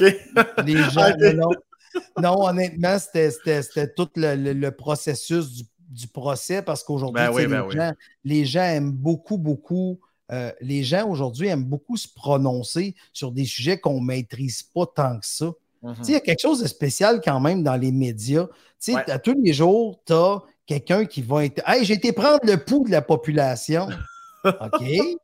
Mais c'est qui la population? Ouais, qu'est-ce que vous pensez? Je suis sûr et certain, c'est même pas une joke que je dis, je suis sûr et certain qu'on partirait avec un micro, tout le monde on disait Vous pensez quoi de la loi 37? Puis le monde se prononcerait. On veut tellement pas avoir de l'air épais. la loi 37. Oui, tu sais, la loi qui dit qu'il faut que les personnes en haut de 80 arrêtent de voler la nuit. Ça n'a pas de sens. Non, mais tu sais, les gens aimeraient. les, gens, les gens, on dirait. Tu sais, Facebook, ça a amené le fait que ça a donné un porte-voix à tout le monde. Ouais. ça fait en sorte que tout le monde est rendu un expert de tout et tout le mhm. monde aime se prononcer sur tout. Mais on ne connaît pas on ne connaît pas toute l'histoire des fois. Non, puis toi, tu es le style Maillet qui reçoit toute la crise de merde de part et d'autre. As-tu vécu comme euh, euh, par la bande, tu sais, ce que Mike a vécu, sa dépression, les idées noires, par la bande, tu, sans dire que tu es allé jusqu'aux idées noires, mais tu as, tout vécu ça avec lui, là, parce que c'était toi le bouclier en avant qui, recevait toute la merde, là? Ouais. Mais, mais ça reste que j'étais le bouclier, mais la cible, c'était la personne derrière. Tu, comprends? la, haine. Mais c'est ça qui est drôle. C'est que, ça, c'est une affaire que j'ai remarqué. Au Québec, quand je recevais de la merde, ça visait Mike. Mais quand je recevais de la merde à l'international, ça visait moi. Ah ouais, hein? Ça, j'ai resté surpris. Quand, tu sais, toute la haine que je recevais de, mettons, euh, New York, Boston, tu sais, eux autres, ils, ils disaient c'est un peu comme ce qui est arrivé avec Dave Chappelle à Netflix, là. Je t'explique. Les gens allaient voir Netflix pour dire pourquoi vous avez Chappelle. Mais moi, quand je recevais de la haine de, mettons, New York, Boston, euh, les, villes, un peu partout, les autres disaient pourquoi tu t'occupes d'un client de même? Pourquoi tu gères la carrière de ce style d'individu-là? Fait que moi, les insultes que je recevais, des dos. C'est à minute que ça m'insultait, moi, je faisais Oh, c'est pas, un, pas un Québécois. c'était pas un gars du Québec. Mais quand je me faisais insulter, moi, c'était à l'extérieur du Québec. Puis à quel point ça pouvait te gâcher une journée? Ben, c'est. C'est parce que le problème, c'est que la plupart des gens qui choisissent de t'insulter font une faute à chaque mot. Ouais, ouais, C'est pas. C'est pas. C'est pas les personnes. Tu sais, ils ont le câble, mais ils n'ont pas tous les postes. Tu ah. comprends? Ils ont comme. c'est pas, pas les personnes les plus brillantes qui t'insultent souvent. C'est rare que c'est arrivé dans un français impeccable. Puis aussi, la personne, encore là, je reviens sur le fait de sais, la mort, ça nous met face. Tu sais, tantôt, je te disais la raison pourquoi on pleure beaucoup ou pas ou peu, ou ça, ça te met face à ta mort. Fait que toi, tu te dis, j'ai-tu accompli ce que j'avais à accomplir encore? Tu sais, quand je te dis la raison pourquoi que la mort peut me faire peur un peu aujourd'hui, c'est parce que j'ai un fils. Tu, sais, tu comprends-tu? Je vais être là le plus longtemps pour lui. Fait que c'est ça. Mais pas d'enfant pourrait partir là, moi, avec toi, puis Sam, on prend un avion pour avec ça tout de suite. Mais tu sais, tu comprends, c'est le fait d'avoir un enfant, mais je reviens avec le, le, aussi dans notre société aujourd'hui, il y a des trigger words. Là, ils voient juste que Mike rit de. Puis peut-être ça les ramène à eux autres dans le cours d'école, ils ont fait rire d'eux autres. C'est, c'est que les gens ne mettent pas en perspective chacun des dossiers. Fait que souvent, les gens, ils m'arrivaient avec des arguments qui ne marchent pas. Puis que ce soit des journalistes, que ce soit. Fait que je te dirais que, tu sais, quand tu lis quelqu'un qui décrit quelque chose qui est faux, mais qui mhm. t'insulte sur des fausses informations, moi, au début, je répondais, puis après, j'ai arrêté. C'était mieux pour ma santé mentale de ne pas répondre au monde. Ta blonde, comment elle, devait, malgré tout l'amour que vous avez, elle devait trouver ça lourd. À un moment donné, toi-même, tu as envie de, parler. quand ça te rend parce que ça a duré longtemps, cette saga-là. humainement, ça a-tu. Euh, comme shaker fondation de votre union? Non? non, parce que, parce que j'essaie de ramener. Ça, c'est une autre affaire. le travail, c'est le travail. La vie de famille, c'est la vie de famille.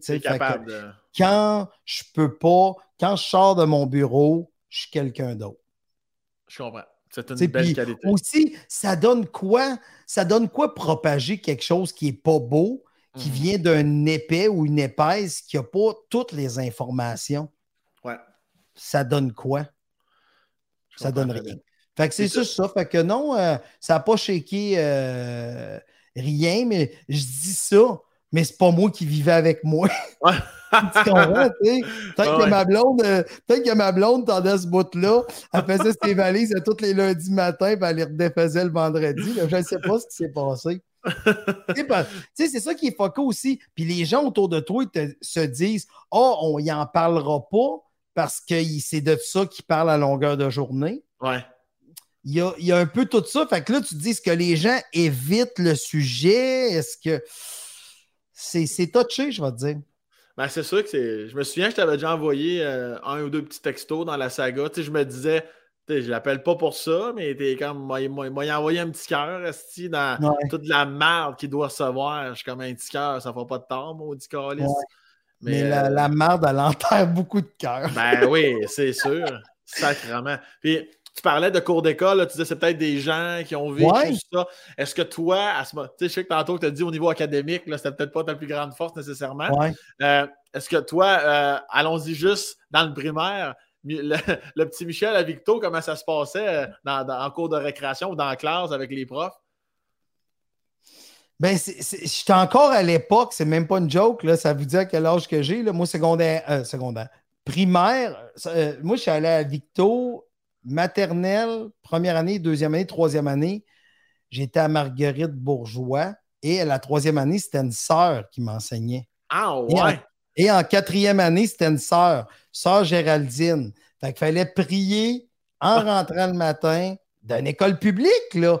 Fait qu'il fallait prier le matin, le midi. Le... J'étais tout le temps à côté de mon bureau en train de prier. Fait que euh, ça, on a fait ça pas mal. Fait que, tu sais, je te dis, c'est tellement une autre époque. Il faut vraiment comprendre.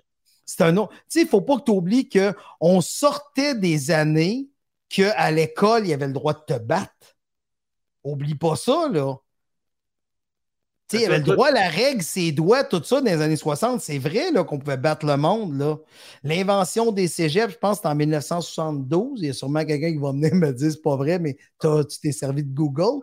Fait que, mais moi, je le sors de même, mais c'était vrai 60. Début des années 70, c'était l'arrivée des cégeps. Fait que euh, ça fumait dans les classes. Moi, au secondaire, ça fumait dans l'école. Fait que, tu comprends, je viens carrément d'une autre époque. Fait que tu me dis, tu sais, dans le cours de récréation, c'est plus au secondaire, je te dirais, que là, tu sais, quand les styles arrivent. Tu sais, comme mot primaire, je regarde mon gars présentement, là, il n'y a pas de style particulier. Là, les petits gars sont habillés comme des petits gars, puis ça donne bien parce que le morceau de linge, que tu l'aimes, que tu ne l'aimes pas, il fait trois semaines parce que tu grandis au bout.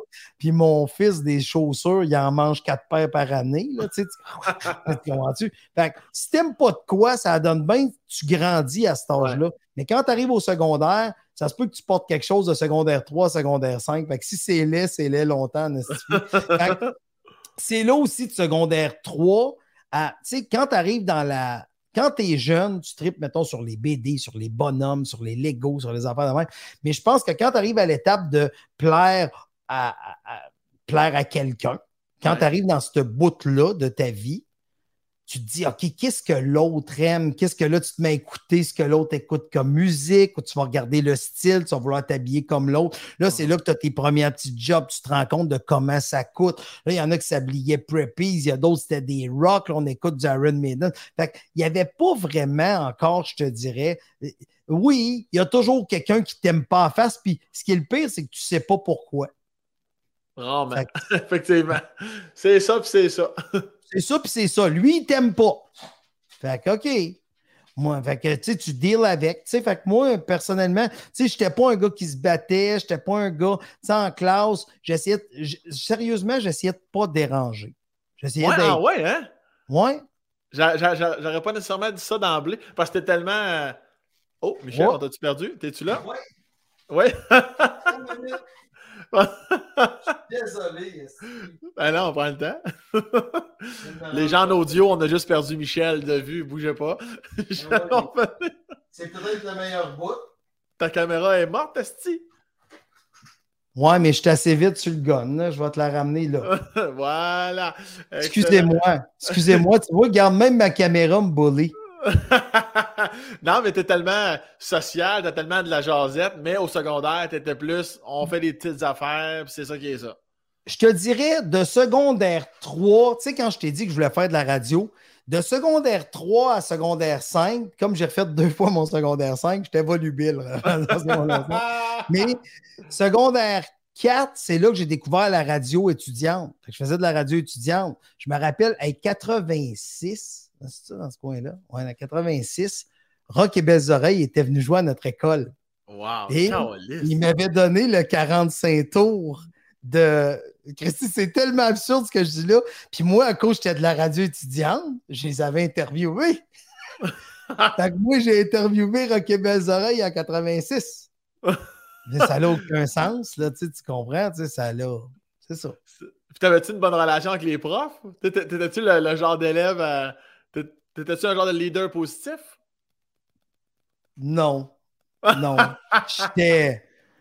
Tu sais, j'étais pas. Je me démarquais pas assez pour être un leader positif, puis je me démarquais pas assez. Tu sais, je sais pas comment dire ça. Non, non, je comprends, très bien ce que tu veux dire. J'étais un, un milieu de peloton. Tu sais, quand tu regardes le Tour de France, là. Ouais. Tu sais, les gars qu'on parle jamais. Toi. Moi, mais à ta minute, je suis dans le Tour de France. Ça, je dans le Tour de France. je faisais partie du Tour de France, mais je n'étais pas les derniers qui sont gênants pour l'équipe. Mais c'est, j'étais comme dans le milieu. Là. Tu sais, quand tu vois, tu sais, il y a le premier moton, là, ceux qui sont aux stéroïdes. Moi, je suis dans le deuxième moton. c'est ça. Puis est-ce que tu, euh, tu, fais, tu te fais du sport? Parce que ça aussi, les gens, les gens qui l'ignorent, tu es un bon sportif. Tu es T'es en forme, t'es bon. On, on, a déjà joué au hockey Cosum, là, ça joue en tabarnak. Oh non, je joue, je joue. un joueur, là. Je joue encore ce soir d'ailleurs. Mais non, oui, je joue encore au hockey Cosum à côté. J'aime beaucoup ça.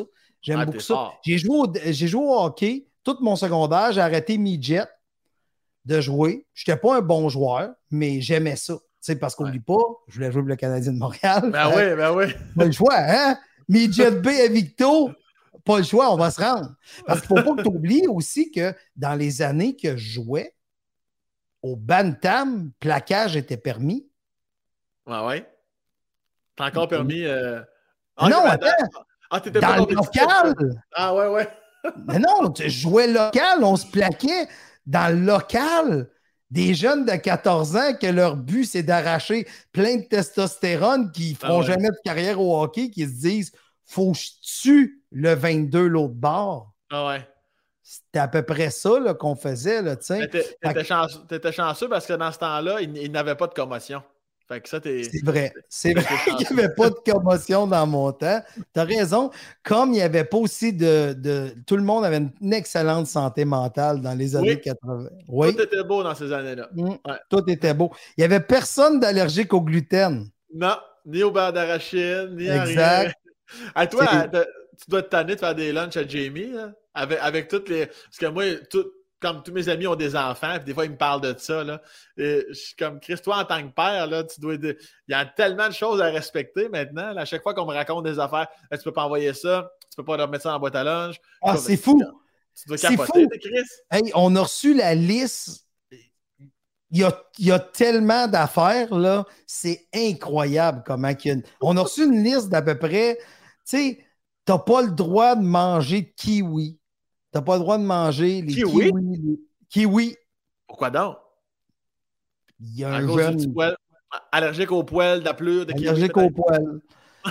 non, mais j'ai aucune, aucune idée c'est quoi. Mais, c'est sérieux ce que je te dis. Au début de l'année, on reçoit toujours une liste de qu'est-ce qu'on ne peut pas emmener à l'école.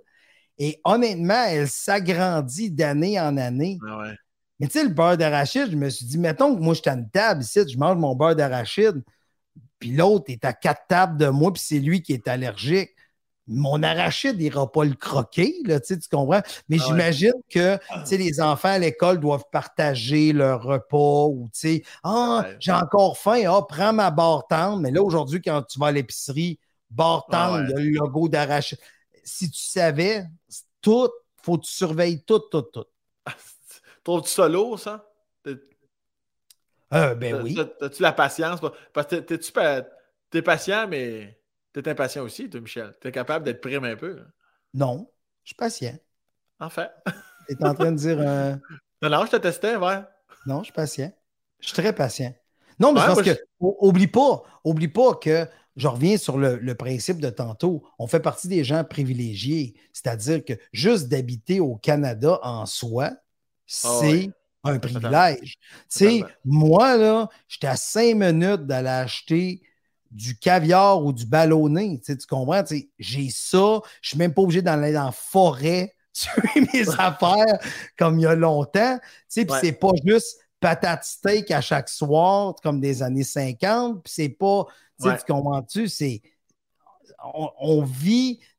mon fils à l'école, malgré la liste, il existe tellement d'autres choses. Ah oui, oui, c'est sûr qu'on est dans l'abondance. T'es-tu, euh, tu prends, tu prends-tu le. T'es-tu le chef euh, de, la, cuisine un peu une fois de temps en temps? Tu, cuisines ça un peu, toi, Michel? Oui, mais c'est pas fameux. tu veux dire que c'est de la merde? Non. OK. C'est pas fameux. C'est pas fameux. C'est quoi tu fais? Ah, oh, ben, euh... ben je fais des affaires, là. Elle a des croquettes, des hot dogs, du ballonné, des, des, des, des petites pizzas. non, j'ai des affaires. mais je sais pas ce que je fais. Mais, je fais tu cuisines jamais? Tu cuisines jamais? Non, je cuisine. Je cuisine. Qu'est-ce que tu cuisines? Qu'est-ce que tu cuisines? Ben, je fais des effilochés de bœuf. Ben, Chris, c'est déjà bon, Carlis. Un poulet. C'est assez facile à faire un poulet.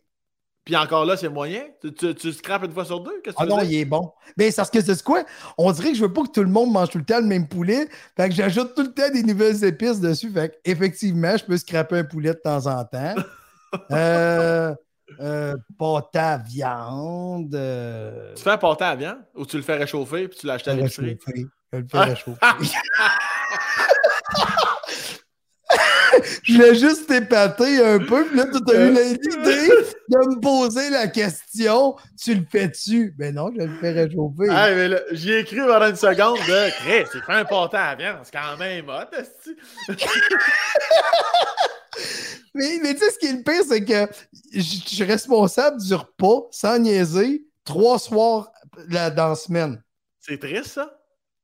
Non, c'est pas triste, c'est Non, mais c'est c'est comme c'est- hier. Ouais, mais tu sais, euh, là, c'est pas pire, c'est le temps du barbecue. Fait que je vais chercher des affaires sur le barbecue, puis je fais des affaires, là, des Qui sont corrects. Correct. Ah, je fais des tacos. Les boîtes jaunes à l'épicerie, là? Au Oui. Del Paso? Oui, non? Ah, Quoi? ben. Est-ce que je me fais intimider? Non, non, non, non, non, non, Ok. non, on, on la, la- tout le monde avec son sang, tout le monde qui t'écoute en ce moment t'encourage. Mais tu sens-tu que dans tes auditeurs présentement, j'ai le respect des auditeurs? Absolument. Ok, tu vas voir, les, gens en commentaire, ils vont tous marquer Michel, on est convaincu que tu es un des meilleurs cuisiniers planétaires. C'est ça? Tu vas, tu vas avoir beaucoup de commentaires positifs par rapport au cook en toi. Ouais. Ah, ouais, Ah, ouais, ouais, les, les gens, ils vont te soutenir. Ils vont, ils vont te le dire. Ok. Michel, tu peux nous cuisiner n'importe quoi, on va le manger. Les gens, ils vont te donner beaucoup de confiance dans les commentaires, tu vas voir. Ah! Ouais. Euh, ça peut aider les commentaires. La seule affaire que j'ai brûlée dans ma vie, c'est mon frère. Puis ça sentait bon, les mecs. Mais non, c'est ça. euh, mais, tu sais, je je suis pas un grand cuisinier, mais je me, on dirait que c'est bizarre ce que je vais dire, mais moi, ma blonde, là, elle rouvre le frigo, puis elle voit, mettons, trois asperges, un gouda, puis un restant de pâte, puis elle sort une affaire vraiment. Moi, là, si c'est pas écrit sur une boîte, je sais pas ce que je fais. Tu, sais, tu comprends? Ah Faut que ce soit écrit ou faut que ce soit précis, tu sais. Ouais, je Fait comprends. que, je, je- je sais ça. On dirait que, tu sais, je suis capable de lire une recette, mais si ma blonde est là, c'est bizarre, mais ça me stresse. Parce que je sais qu'elle, elle, elle sait ce qu'elle fait. Mais moi, Ouais. je sais pas ce que je fais. Fait que je m'étends, mon gars. Je coupe des affaires sur un comptoir. Là, je laisse les carottes à une place, le beurre à l'autre. Tu sais, Colin, c'est vraiment un... cha- Voir moi cuisiner, c'est horrible. Mais ça doit être tellement horrible que ça doit être beau, Michel. Je, je- garde, le, beau. posi- je garde Mais- le positivisme. Là. Mais ce qui est le fun, c'est que pour un enfant d'11 ans, j'étais un esti de cook. Un assist personnel. L'émission Michel Cuisine commence, puis il s'assoit, puis il te regarde. Exact.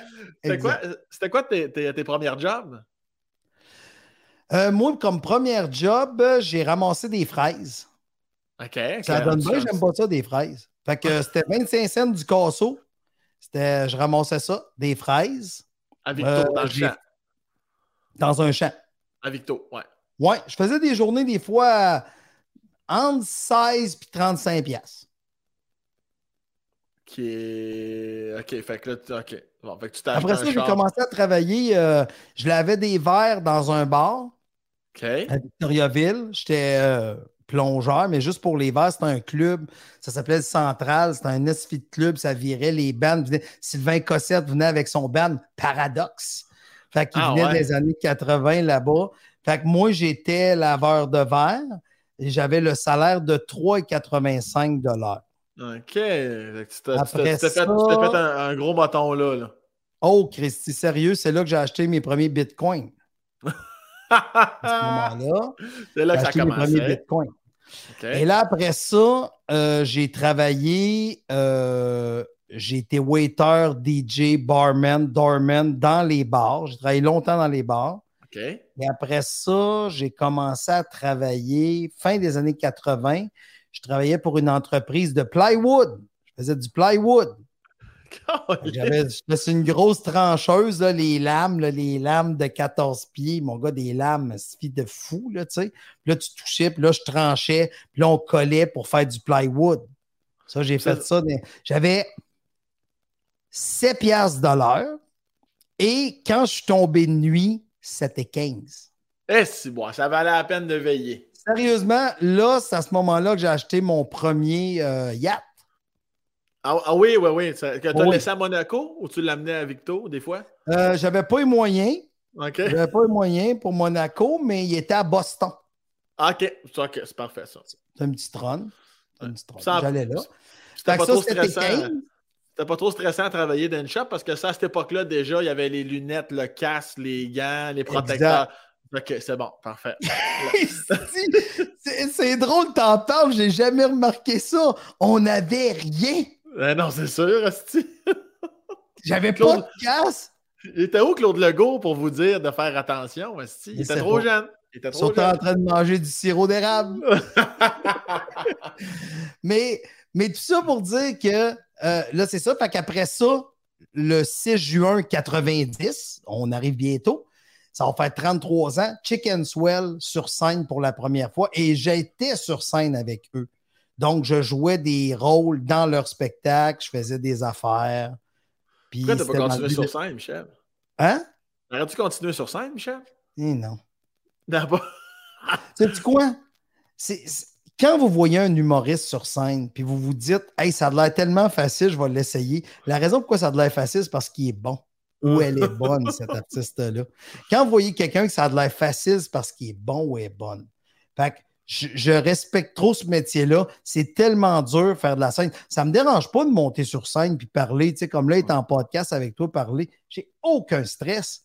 Mais être drôle sur un stage, c'est quelque chose. C'est vraiment quelque chose. Les gens ne se rendent pas compte à quel point c'est difficile de maîtriser toute forme d'art, mais tout, tout métier ou toute chose. Il y a du monde qui sont tellement habiles peu importe le métier que vous faites, pas juste dans les arts, mais tu sais, quand quelqu'un, ça a de l'air facile, c'est parce qu'il est très bon. Fait que j'ai aucun problème si tu veux, j'aille te présenter un prix, si tu veux que j'aille faire quoi que ce soit, je suis là.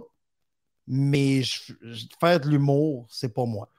C'est à ce moment-là que tu as, traversé derrière la console, tu as commencé à faire le son. Exact. Et tu avais tout fait ça avant d'être gars de son. Qu'est-ce que tu as fait des affaires? Ben, t'as pas le choix, là. Tu sais, t'as pas le choix. Tu sais, hop, j'ai travaillé dans HMV. En plus? Oui. Parce que pendant que j'étais DJ, je travaillais dans HMV. Hey, j'avais. Tu sais, quand t'as trop de confiance, là. tu sais quoi? Moi, t'expliquer quand t'as trop de confiance. Vas-y. J'avais été. quand ils m'ont fait l'entrevue au HMV, ils passaient 70 gars. Puis ils en gardaient un. Il n'y a pas de filles là-dedans? Oui, non, j'ai pas fini. Là. Il y avait, on était 70 pour gars pour un poste de gars, puis il engageait des filles aussi. Il ah, engageait, je pense, deux filles puis un gars, ou une fille et un gars. Il voulait avoir des gars, des filles. Bref. Puis sur 70, euh, ils ont pris moi. en entrevue, j'ai fait, ils ont dit, ils ont la classique question pourquoi qu'on devrait engager toi? Il y a toujours cette question-là. Puis j'ai fait, sérieusement, je suis le meilleur que vous avez rencontré. Puis si vous ne m'engagez pas, vous allez le regretter. Ça n'a aucun sens. J'étais un gars qui a 20 ans qui est en train de dire à quelqu'un si tu ne m'engages pas, tu vas le regretter. Je suis le meilleur. Sinon, je vous le dis, je me lève, je baisse mon pantalon, puis je vais vous faire une belle sculpture. exact, exact. Je vais faire une belle sculpture. Ma mère fait dire que je suis bon. ouais, ouais, exact. Mais c'était, j'avais une confiance, mais tu sais, à ce moment-là, j'avais été DJ d'un bar, j'allais chez les disquaires déjà à Victoriaville, j'achetais les CD, je me faisais venir des importations. Tu sais, je connaissais la musique vraiment, fait que je me suis dit, oh, OK, euh, c'est ça. C'est-tu à, à, Victo, dans les bars, que tu rencontres euh, ta, ta blonde, ça fait 1000 ans que vous êtes ensemble? 15. 15 ans, je pensais que c'était 1000, j'avais exagéré. Ça fait 15 ans. ok, fait que tu la rencontres pas du tout d'un bar dans ta jeunesse. Là. comment ça se passe? Tu, tu veux répondre? Comment, comment, ça se passe vos, premières amourettes? Ben, c'est super simple, c'est que c'est la sœur à Guillaume Wagner. Ah, La grande sœur à Guillaume. C'est vrai, c'est vrai. Soir, elle, a, dans les années, euh, en 2007, à, Guillaume, il habitait chez sa sœur, chez sa grande sœur. Puis elle allait tout le temps, elle allait tout le temps leur conduire en show partout. Puis un soir, je l'ai croisé euh, dans un bar. Puis euh, j'ai, fait Oh, coucou. Fait que, coucou! coucou! Aujourd'hui, euh, c'est ça. Fait que là, j'ai été lent un peu, mais j'ai réussi à avoir une date avec. T'as été lent? Hein? Tu as été lent, tu dis? Ben, tu vois, je l'ai croisé la première fois, c'est le 3 mars 2007. Euh, Puis ma date, c'était le 26 avril. OK.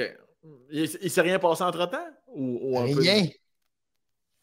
C'est peut-être parce que tu avais dit coucou. Peut-être ça y a fait peur. Ouais. ouais. Ou il faudrait que je parle plus au monde avec un pantalon à cette heure. Oui, oui, c'est toujours recommandé de nos jours. Toujours recommandé. Mais non, tu la revois un, mois et trois quarts plus tard, tu la revois. Oui, je suis allé voir Patrick Gros. C'était ma première date à la première de Patrick Gros et les Bas Blancs. OK. Puis là, tu l'amenais là, puis là, au chaud, au fret, bing, bong, C'est ce soir-là que ça s'est c'était? Sûrement pas. Ben, c'est ce soir-là qu'elle euh, a décidé que je n'étais pas un con. Fait que je pourrais peut-être la revoir.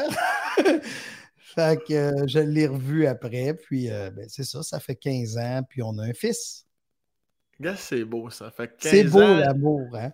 15 ans, il y a 11. Fait qu'après 4 ans de couple, vous vous êtes dit, coudon, Chris, on en fait un? Exact. T'es-tu mordicus de ton côté ou c'était comme, ah, regarde, tu sais, il y en a qui le savent très jeunes qui veulent être pères. Là. Toi, c'était-tu ça ou. Euh? Non.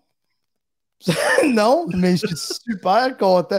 Mais je sais pas si. C'est parce que être père, c'est je pense que tu t'en rends pas compte tant que tu, tu sais, je sais pas si tu comprends. C'est ça. Ben oui, ben oui, ben oui. Non, non, je sais, mais il mais, mais y en a qui ont quand même une petite fibre. comme moi, je ne l'ai pas en tabarnak. Ouais. Y en, moi, je suis autant prêt que quelqu'un qui veut être père en ce moment, mais qui n'a pas d'enfant, dans le sens que je ne le sais pas puis il ne le sait pas. Mais lui a la fibre, moi, je ne l'ai pas. C'était ça ma question. Si toi, tu l'avais. Ouais, mais je vais. Euh, je ne sais pas. C'est trop loin. C'est trop loin. Mais c'est parfait.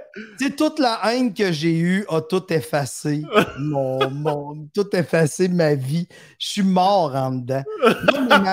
mais, as-tu remarqué, Sam, qui, de nos vies, mettons, je sais pas si toi ça te fait ça, tu es plus jeune que moi, je sais pas si toi ça te fait ça, mais as-tu remarqué que moi, moi, je compare souvent le cerveau à un disque dur, tu sais. Puis là, j'ai tellement de nouvelles informations à rentrer que toutes mes fêtes entre 83 et 95, ils ont toutes passé dans garbage bin. Tu, tu comprends? j'efface beaucoup de stock. Fait que moi, ce que je sais, c'est que je suis heureux de mon fils, je suis fier de mon fils, je note toutes les conneries que mon fils dit dans mon téléphone. J'ai 95 affaires qui n'ont pas de sens que mon fils m'a dit. Je suis fier de lui, je l'aime, je le trouve beau. J'arrête pas de le niaiser tout le temps. Mon frère Daniel le niaise tout le temps. Regarde, mais de savoir si j'avais le goût à ce moment-là que ça a été décidé, oui, non. Euh, tu sais, tu ne fais pas ça sur un coup de tête. D'après moi, c'est oui. Mais aujourd'hui, je suis sûr. Mais c'est weird, c'est que les premières années, tu ne sais pas vraiment. Tu ne sais pas vraiment. Puis on dirait que j'efface tellement d'affaires que quand tu me poses des questions comme sur mon enfance, je suis capable de te donner des, des faits marquants mais j'ai vraiment beaucoup de choses oubliées. Tu sais, quand tu me dis, tu étais comment comme élève?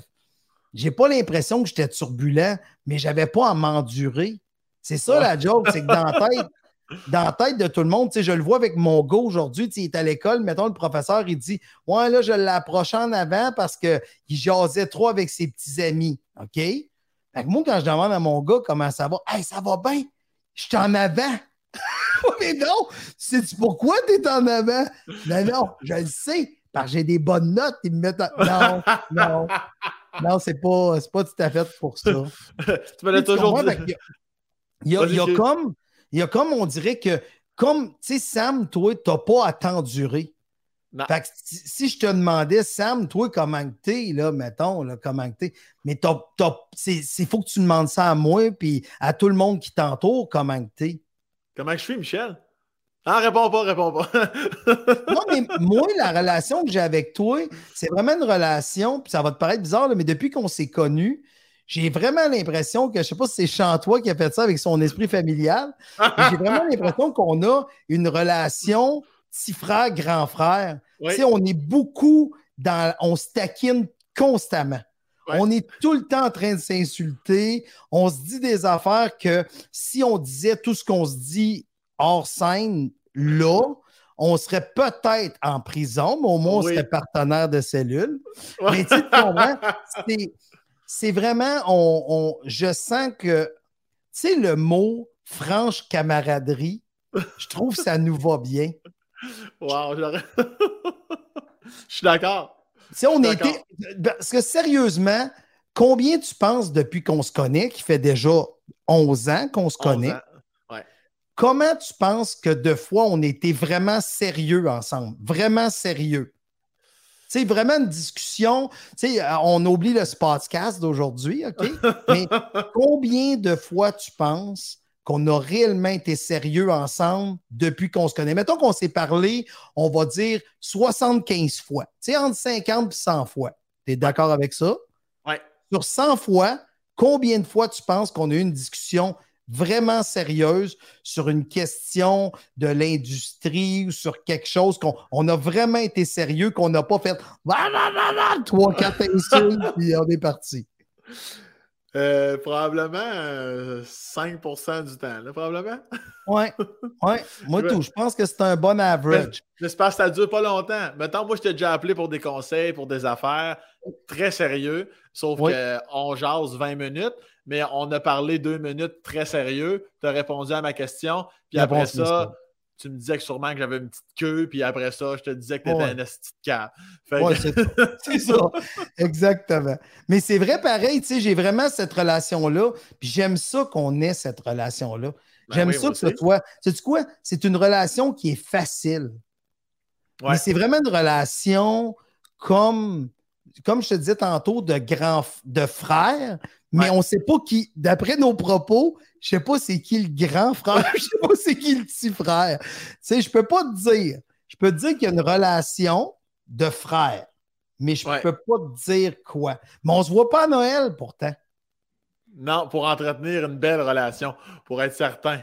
Ah, c'est ça. Ouais. Mais moi, c'est parce qu'en plus, quand, quand je t'ai connu en 2011, moi, euh, j'étais pris à l'école de l'humour, mais je n'étais pas encore rendu à Montréal. Euh, puis, euh, en fait, non, je venais d'arriver à Montréal parce que ça, c'était au mois de mai, mais Rivière-du-Loup, c'était en septembre. C'était début septembre. Puis, euh, moi, je suis nouveau. Je connais rien de Montréal, je connais pas personne. La première véritable personne que j'ai connue, qui était comme un point de référence, que quand je te voyais dans des soirées, j'étais content, c'était toi. Puis en plus, tu étais ami avec tout le monde, puis tout le monde t'aimait, puis tout le monde t'aime encore d'ailleurs. Fait que pour moi, c'était encore plus facile de te connaître parce que tu étais, très rassembleur. Tu as vraiment été bon pour moi. Là, tu étais un crise de pourri. Mais, initialement, là, maintenant que je suis rendu euh, où je suis rendu, je peux t'envoyer chier puis je ben oui, ben oui. Mais. mais c'est ça pareil, tu sais. Puis au nombre de fois que je me suis essayé sur ta blonde, c'est encore cool que tu me parles. ça, c'est vrai. c'est là que tu vois que. Puis sans oublier, moi, j'ai acheté, euh, je t'ai acheté une petite serviette là, pour dans ta cuisine. Là. oui, mon hérisson est en bas, absolument. Mais oui, je t'ai acheté un petit hérisson, moi, là. Oui, là. oui une serviette, pas le hérisson. Tu m'as acheté... Pas l'hérisson, une serviette. Mais t'as rendu compte que j'ai pensé à toi, j'ai fait Ah, ça, ça m'aimerait ça. Ça m'a touché, ce fois-là. Je me souviens, tu me donnes ça dans l'âge au bordel, je me souviens très bien. J'ai vu ça, j'ai pensé à toi, je te l'ai acheté. Mais ce qui est le pire, c'est qu'avec la relation qu'on a, je suis sûr que tu dois t'être dit ça doit être une tomate. Tiens, là, une tomate. J'ai pensé à toi. Voilà une tomate. une tomate et un citron pour bien représenter l'acidité entre nous. Exact. Finalement, c'est un beau petit hérisson que j'ai encore. Tu crois que j'ai encore ça, Michel? Ben non, mais c'est un beau petit cadeau. Ben oui, je l'ai utilisé. Elle commence à être maganée parce que j'utilise ton cadeau. Mais, tant mieux. Euh, mais, euh, mais je l'ai encore. Tu vois, ben quand. Moi, le, ouais, ton image de prison et de cellule, les deux ensemble, tantôt, j'ai pas eu ça. Je pense que ça va se concrétiser à un moment donné. Moi, puis moi, je vais être top. OK. Alors, ça, c'est dit. J'aime ça que tu rajoutes rien, Michel. moi, je rajoute. Mais t'as vu que j'ai accepté. J'ai fait OK. Ça a l'air que je suis le moins en shape là-dedans, mais était le bottom. ah, si, ouais. Ça, Faut que chacun comprenne son rôle pour qu'une société fonctionne. Euh, voilà, comme dans une équipe de hockey, si Chacun trouve sa chaise, tout, va bien aller. Michel, euh, en, terminant, ça fait déjà mille ans qu'on parle, mais euh, vu qu'on est là plus pour le personnel, les gens peut-être qu'ils ne le savent pas, tu n'es pas juste un père de famille, puis tu n'es pas juste gérant d'artiste, tu es aussi un excellent photographe. Pas qu'on en parle pendant quatre heures, mais je voulais juste le souligner. Puis j'invitais les gens à aller te suivre sur Instagram. Tu prends des hosties de photos du diable, mon gars. Ça n'a pas de Mais ça, c'est une réelle passion. D'ailleurs, quand tu as parlé de hockey, là, tu m'as vu jouer au hockey euh, dimanche. Euh, dimanche euh, En tout cas, bref, tu étais là, puis je t'ai même aidé dans le, dans le petit shooting, la photo d'équipe, mais tes lentilles, ton petit kit, tes flashs, t'es es tellement beau à voir. Ça, c'est une passion qui t'est arrivée comme dans les cinq dernières années ou c'est depuis? Ça fait 2009. Ça arrive 2009. pourquoi? Ben, c'est super simple. Je suis allé faire un voyage avec euh, Mike et Guillaume. Je suis allé en Europe. J'ai fait bien des photos là-bas. Puis quand je suis revenu de là-bas, j'ai fait Oh, j'aime ça la photo, c'est le fun. C'est tu peux voler l'esprit des gens. non, mais j'ai dit, c'est le fun. Puis euh, je suis revenu, j'ai fait tant qu'être tout le temps sur le bord d'un stage, m'en faire des photos, mais ça m'a donné la chance de photographier tout le monde dans l'industrie quasiment. Fait que, ben si tu aimes les humoristes québécois, slash aussi, j'en ai d'autres, là, j'ai pas juste québécois, là, ben, va sur mon Instagram, puis euh, ah c'est rien que ça que je prends en photo. Mais tu sais, ce qui est fou, c'est que moi, j'adore la photo, mais pas, pas pour en prendre. J'aime voir des photos. Pour moi, c'est comme un tableau dans un musée. Je trouve toujours ça beau. il y a des comptes Instagram, des fois, que je vais me désabonner, puis parce que des fois, je me tente du style, mais on dirait que les tiennes, je ne suis pas sûr de te lécher le cul. Il y a comme une, oui, il y a une évolution, mais ou peut-être parce que c'est un être humain en action qui fait un métier qui me passionne, mais mais calvaire, à chaque fois, puis même quand c'est au bordel, puis j'ai des photos au bordel, on en a vu et revu. Asti, je vais, là, je, ne vais pas le décrire davantage. Allez voir le compte de Michel, vous allez comprendre ce que je veux dire. C'est comme si c'était. C'est carrément vivant tes photos, puis euh, j'adore ça. Voilà. Ben, merci. Merci. Là, Michel. C'est fini? Ça, c'est comme quand on se parle au téléphone, on ne sait jamais quand ça va finir. OK. Là, on, a, on, a, quasiment deux heures, Michel, peux-tu croire? on, a des rendez-vous, on a des rendez-vous. Faut, faut, faut on a des hommes occupés. On a des hommes occupés. Vas-y, euh, va à tes rendez-vous, je vais aller au mien. Moi, c'est-à-dire manger. bon, il pense encore à manger. Tu vas aller te faire un poulet. Ah, tu as juste à changer les épices sur le poulet, ça va être correct. Hey, c'est ce qui est le pire, c'est que c'est moi qui fais super soir, puis je ne sais même pas encore ce que je fais. Et Colis va t'en gouler au plus Chris. Ah, veux-tu qu'on t'aide en terminant? Fais, un mac and cheese, ça va être bon, ça. Ah, c'est compliqué, ça? Ben non, c'est pas compliqué. Ah ouais? Même, ah, mais fais, le simple. Tu, tu vas-tu à l'épicerie ou tu vas pas à l'épicerie? Oh, je vais aller à l'épicerie, c'est sûr. ah, c'est pas beau aller. Ah, si je t'imagine avec ton petit panier à l'épicerie, le beau. Ah non, mais attends une minute. C'est toujours moi qui fais l'épicerie. Ah, ben, ça, je dis. Je t'imagine bien à l'épicerie. OK, parfait. non, mais achète des, nouilles, un peu de crème, là, genre 10 ou 15% robe du fromage, crée ça dans le four, c'est réglé. Ah ouais? Je te dis, c'est plus simple que tu penses. Un mac and cheese, ben, c'est plus simple que tu Mac, mac and cheese, Ricardo, ta blonde va t'impressionner, tu vas voir. Parfait, je vais faire ça. Tiens-moi au courant. OK, je vais faire ça. Mac and cheese. je vais aller faire ça. Je vais le faire. T'es pas obligé de tout mettre des petites épices qu'ils disent. Là, tu peux y aller plus Non, non, je vais toutes les mettre. Mais je te jure, c'est moins pire que tu penses à mac Là, Ça se peut là, que la recette t'impressionne, mais achète-la, tu vas voir l'affaire, c'est simple. Ah ouais? Ok, mac and cheese Ricardo. je vais faire ça. J'ai hâte. Tu vas m'envoyer une photo? Euh, oui. oui, euh, oui, je vais t'envoyer une photo. J'ai jamais fait ça en passant, j'ai jamais fait ça de ma vie. Parce que moi, le mac and cheese, c'est du grave dinner. Là, oh non, mais là, tu. Un vrai de vrai, là. Ben, ben, sinon, on fait un craft dinner, t'as qu'à râper du cheddar, puis recrée ça dans, à broil un peu, puis c'est encore lisse. Non, non, je vais essayer. Garde, je fais faire le Ricardo, là. Ah ouais, ben Mac, Mac and Cheese Ricardo, ça va être gagnant. Non, non, inquiète-toi pas, je vais m'arranger. fait que là, euh, si ça s'allonge, ce podcast-là, là. Ouais, non, mais ça va à peine. Tu trouves que ça va à peine? Mais on a appris à te découvrir plus aujourd'hui. C'était bien le fun, mais rien à voir avec la dernière deux minutes qu'on vient de donner au monde. Ah, c'est vrai que c'est fort, la dernière deux minutes. Chris, le mac and cheese. Pas tout le monde qui aurait pensé à ça, le mac and cheese. Puis toi, en plus, qui dit qu'il va le faire, c'est fort en tabarnak. Non, c'est ça. Non, mais je vais vraiment le faire, là. Je te le dis. Tu sais quoi? Je vais t'envoyer une photo.